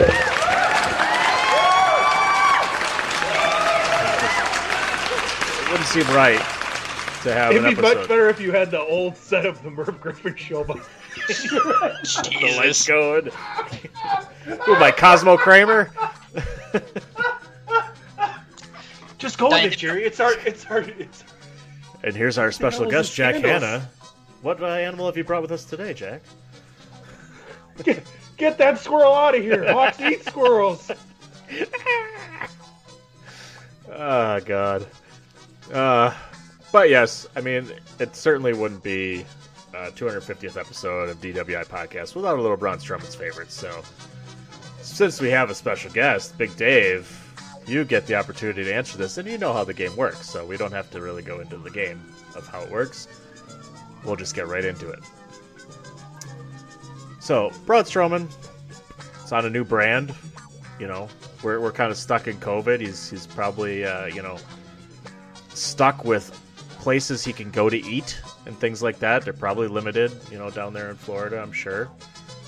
I'm going to guess he's a big fan of buffets and things like that. And, he seems like a seafood type of man. He likes those kind of seafood dishes and things like that. So my question to you is, what is Braun Strowman's favorite crustacean?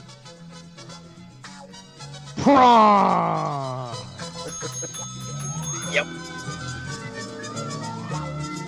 Prawns is the answer. I know it was an easy one, but we had to do a Braun Strowman's favorites. Had to. And that's all she wrote for Braun Strowman's favorites. Sorry, I'm a little late. Yeah. No, that's fine. I was checking to see if Antonio Brown was available in either of my fantasy football leagues. I was stalling for 10 seconds.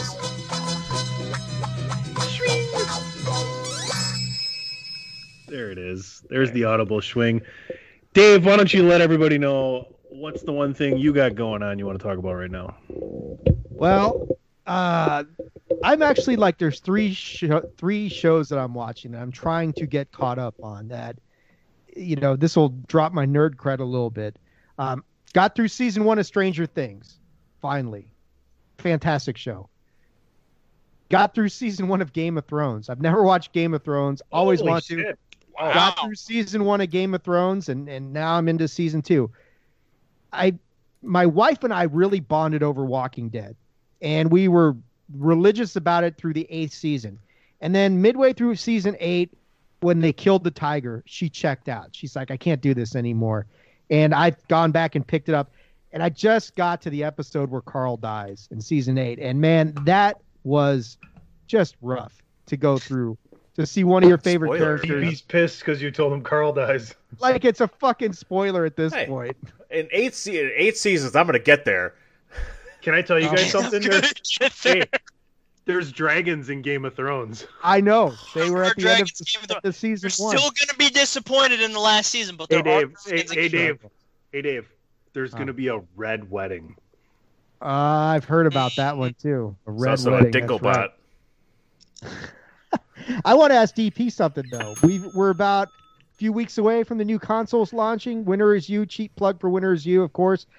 What are your thoughts about the new consoles now? We're just a few weeks out. What are you seeing that's got you excited or not excited?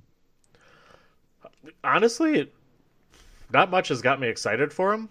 I mean, there's obviously the new games that are coming out that I'm going to want to play for, like, PS5, like Spider-Man Miles Morales. Graphics-wise, they look incredible. I think bang for your buck if you're looking for a console, especially parents out there, if you're looking for one for your kids, the Xbox Series S is really looking like the way to go, man. Like the specs are a little bit lower, but the price is just can't be beat, man. Just can't be beat. 100? $300? $200? $300. I think it's 300. I think it's 300. And if you want the upgraded series, it's 500 along with the. Yeah. Well, the PlayStation's 500. Like normal is 4. Incredible, and it's so tiny. Like, you won't even notice you have the console sitting there. That's how good that is. So it's tough because it comes down to, preference of those exclusives. But if you're not really into certain exclusive games, I'm honestly leaning towards the Xbox. Wow, that's a little surprising. Not for me. I'm a PlayStation guy. As far as exclusives go, I'm PlayStation all the way with Uncharted and Spider-Man, God of War. Like, those are mine. MLB The Show. Yeah. Maybe. Yeah, that's PC. True. Yeah. Well, in the words of that kid from A League of Their Own, can't we do both? Fucking all those dos. I guess I can. That's why I got a PC. Yeah, I mean, that's fair. Speaking of PCs, and we don't mean Tony. All right, folks. I want to thank. I just want to do a little bit of housekeeping here for myself and DP and AJ. 250 episodes. Pretty cool, to be honest with you. Obviously, thank you to Kenny and Dave and Greg. That's chronological order to the people that have not probably, but have helped us go from September of 2014 to where we are in 2020. Frankie DeFalco, thank you so much. I've known him since before I can remembering things, and he's always been really good to us. Everybody around here, Beer City Bruiser, Max Holiday, Aesop Mitchell, Sin Bodhi, I want to thank so much for everything. Thunder Rosa as well. Just some of the people that have been really kind to us and that have come on the show. And whenever I've messaged them in the way that I'm able to, they've said, let's do it. So that's just a few people that I just wanted to thank right off the bat. TheChairShot.com has been amazing. My name's PC Tunney. You can find me at PC Tunney. Three Man Weave and Pod is War are they're going to be back hell or high water if I have my way. It's sooner than later, so we'll see what happens going on down the road there. ProWrestlingTees.com/thechairshot. There is a 20% off sale, I believe, right now for the 2 million. They've sold 2 million shirts, I believe. So 2 mil is the 20% off for this weekend. It's not a plat promo code where it may or may not work. This is a real one. So go to ProWrestlingTees.com/thechairshot. DP, we'll let Dave go last here. Let everybody know what's going on with you. Well, I'll start with what's going on and just say, that the Winner Is You podcast continues to go on. You can see that on Twitter and on Facebook at A Winner Is You, the letter U, the winner, A Winner Is You. Good Lord. All over thechairshot.com as well, our gaming podcast there. And I want to give just special shout-outs as well in the same vein of PC Tunney. Shout-out to Kenny, first of all, for, as we got going, I think, from my recollections, he was the first one to kind of find us and give us that opportunity and kind of get us out there. And then, obviously Big Dave as well being next in line for helping us out and getting us kind of to where we are. I don't know how long we would have kept it going unless we found friends like you, best friends, as PC would say, our best friend. Like my best friend, best buddies. And then Greg DeMarco, for sure, for getting us that big opportunity to get on a bigger stage and everything like that, and starting thechairshot.com, getting that all going and bringing us in as part of the forefront of it and being big in the line and starting the Chair Shot podcast and everything like that as well.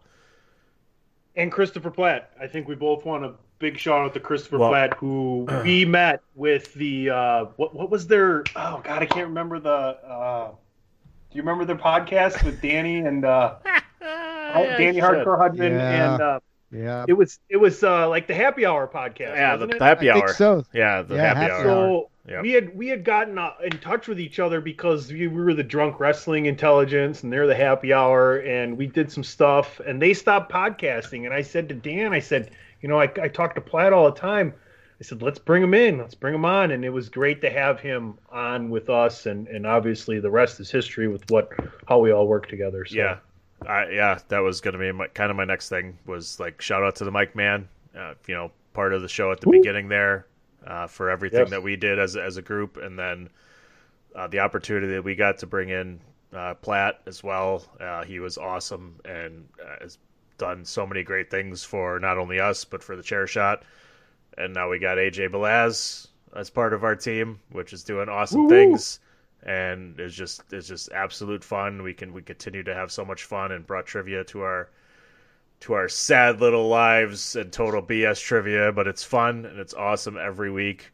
So thank you so much for that. And I give a huge shout out to PC Tunney, my partner that has been there forever. I know you're going to hate this, but I really do appreciate everything you've done for this podcast. And you mentioned Sin Bodhi. I mean, the people you have gotten in touch with doing that social media stuff has opened up so many things for us. Like getting in touch with Sin Bodhi and the fact that I got to go to Vegas for a work-related thing and I got to go and meet D'Lo Brown in person and see their facility and talk to them.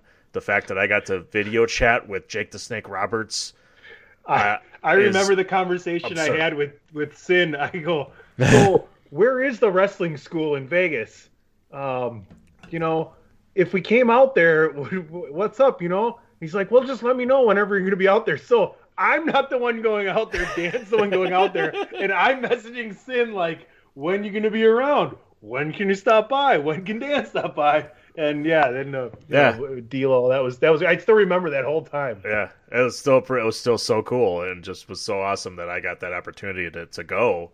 On a work trip, I'm like, hey guys, I got a thing after work's over. I'm like, I'm going to meet these guys and see what they got going on in the facility. And it was just so cool that we got to do that.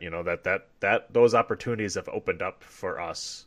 To kind of live some of those dreams of like, hey, we got to talk to some of the guys we watch wrestle all the time, is like really cool. I mean, and I'm leaving out a ton of people. We talked to the Beer City Bruiser and got to see him wrestle locally is like so cool. And Frankie DeFalco, who's helped us out so much, and the fact that we've got to hang out with wrestlers, at the bars, like Ring of Honor wrestlers and shit like that, like. That's just so cool. I know you got a hell of a story for that. Dalton Castle is following me in the bathrooms. I can't imagine, where we would have been without the help of everybody, and how we got there. So I thank everybody so much. Cause it's so cool. It was such a fun ride. And I the fact that we've gotten to see these people wrestle live in person and got to talk to them live. And, it's like, man, that is some fun stuff. When you're a kid watching wrestling, you don't think you're going to actually meet some of your people who you thought, are your heroes or stuff like that. It's like, man, that is a lot of fun. That is pretty cool. So thank you to everybody who has helped us out along the way from episode -10 to now. Basically, so follow that, AJ. I mean, I really can't follow that in all honesty, because I'm in the same boat with DP, where it was, watching wrestlers, actually getting to interact with them. Like years ago, I actually got to see a meet and greet with Shawn Michaels, got his signature. I actually still have the picture that he signed near me right now. I don't have it hanging because I don't have a spot, but. Actually going on as soon as I came back to Andrew and whatnot, living in his house, coming on to the one episode of the Pod is War on Wednesdays and Thursdays, and randomly just out of nowhere with a little bit of the bubbly special that they had. I don't remember if it was you or it was Platt that said, yeah, bring AJ on real quick, or as I'm known as in Pod is War, and I thought it was you, Tony. And I thought it was, but I'm not 100% sure. It's a little fuzzy with me, especially since I've had a few drinks in me. But, bring him on, let him talk a little bit. Good old brother of balls, as they like to call me over there on Pod is War. Bob. You got to talk a little bit. He's not just a writer, folks. It's better than Baby Balls. Better than Baby Balls. That's true. Baby Balls and Big Balls, I think, was the original idea. It's like, not Brother of Balls. Just go with that. But and then randomly one. It was either February or March. I'm not 100% sure when. It was like, yeah, how about AJ join DWI with us and whatnot. And ever since, I've been talking to you since. I'm pretty sure it was late March. I could be wrong on that, but late March, bringing all of our fun little trivia and whatnot. Big shout out to Greg DeMarco for the website in general, and everyone who's given opportunities to all of us. Me with the podcast with Tunny and Dan, Big Dave showing up as a big guest and being the big role model for all of us for the podcast and everything. So. Oh, God. All I can say is I'm grateful. I'm thankful for it because, in all honesty, I didn't think I would be part of a podcast. In all honesty, so me neither. Going on now. I'll tell you this. Before Platt came on and before you came on, DP and I had very brief conversations, and I both times said DP. I said you can insert your name or Platt's name. I said, why don't we bring this person on to be on the show full time? And DP said, yes, most definitely. And that's exactly how both conversations went. I can believe that. And then, like I said, I heard from Andrew randomly one day. It's like, yeah, Tony wants you on DWI for Fridays. Let's do that. And I'm like, sure, why not? I got nothing better to do. This is right when COVID started, the whole quarantine and everything. So I'm like, sure, why not? I'll join in. I'll have a little bit of fun. Give me an excuse to actually drink, other than I'm bored. And look what we did. Look what we did for you. We got you clean shaven. We got you a job and a girlfriend. What else would you want from the DWI podcast? By the way, you're fired. Talking about by the way, model. These two guys. Yeah! Fired. Really. I can actually talk. Sometimes I'll slip up the uhs on the podcast every now and again, as Andrew likes to call me the master. No, I'm very thankful, especially being part of not just 250, but since March being part of the entire family. Dave, what's going on in Daveville? Oh, well.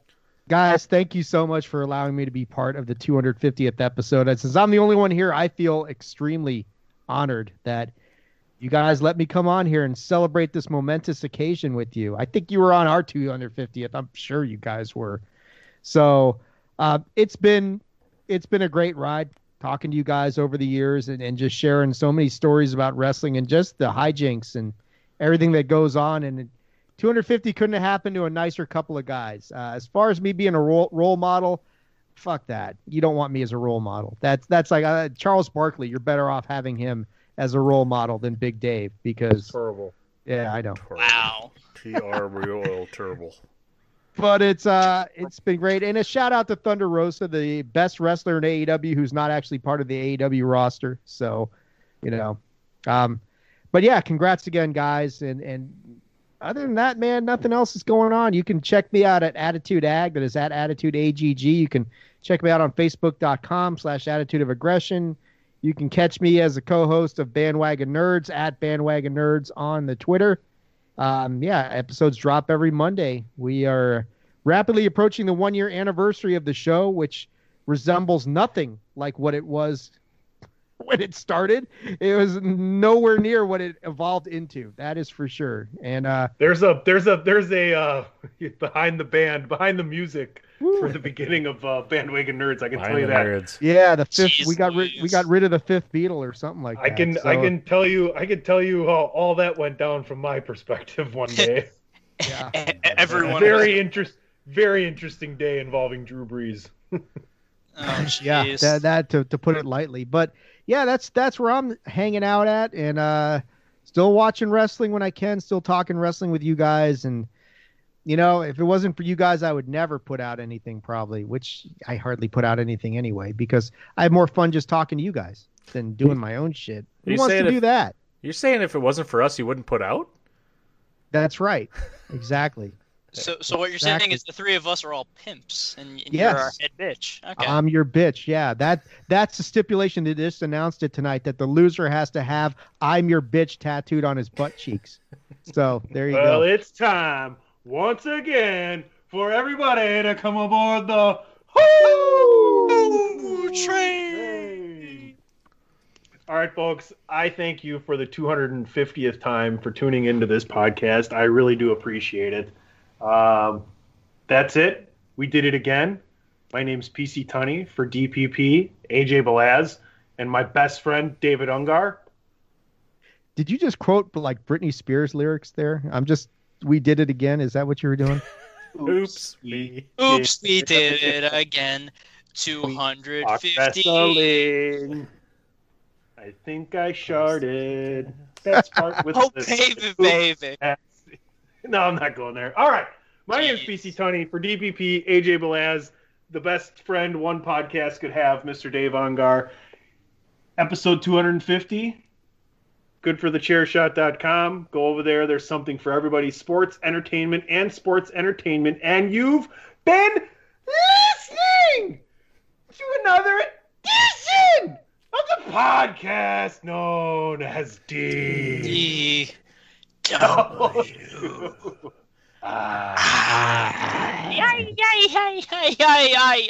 ears. My eyeballs. My earballs. My earballs. Are we going back to the eye for an eye match? Just check. Oh, God, no.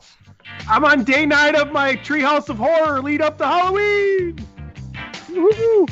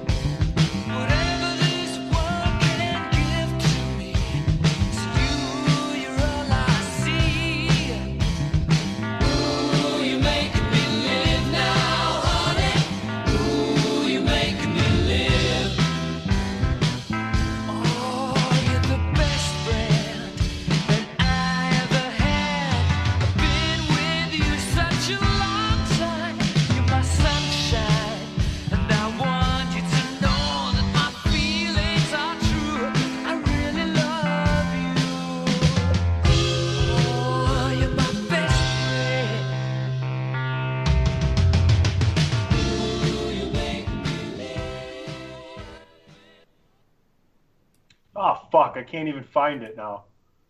God damn it. Uh-oh. That really how the episode's going to end? No, I'm really ripping to find what I'm trying to find right now. That does really sum up everything over 250 episodes. I can't fucking find it.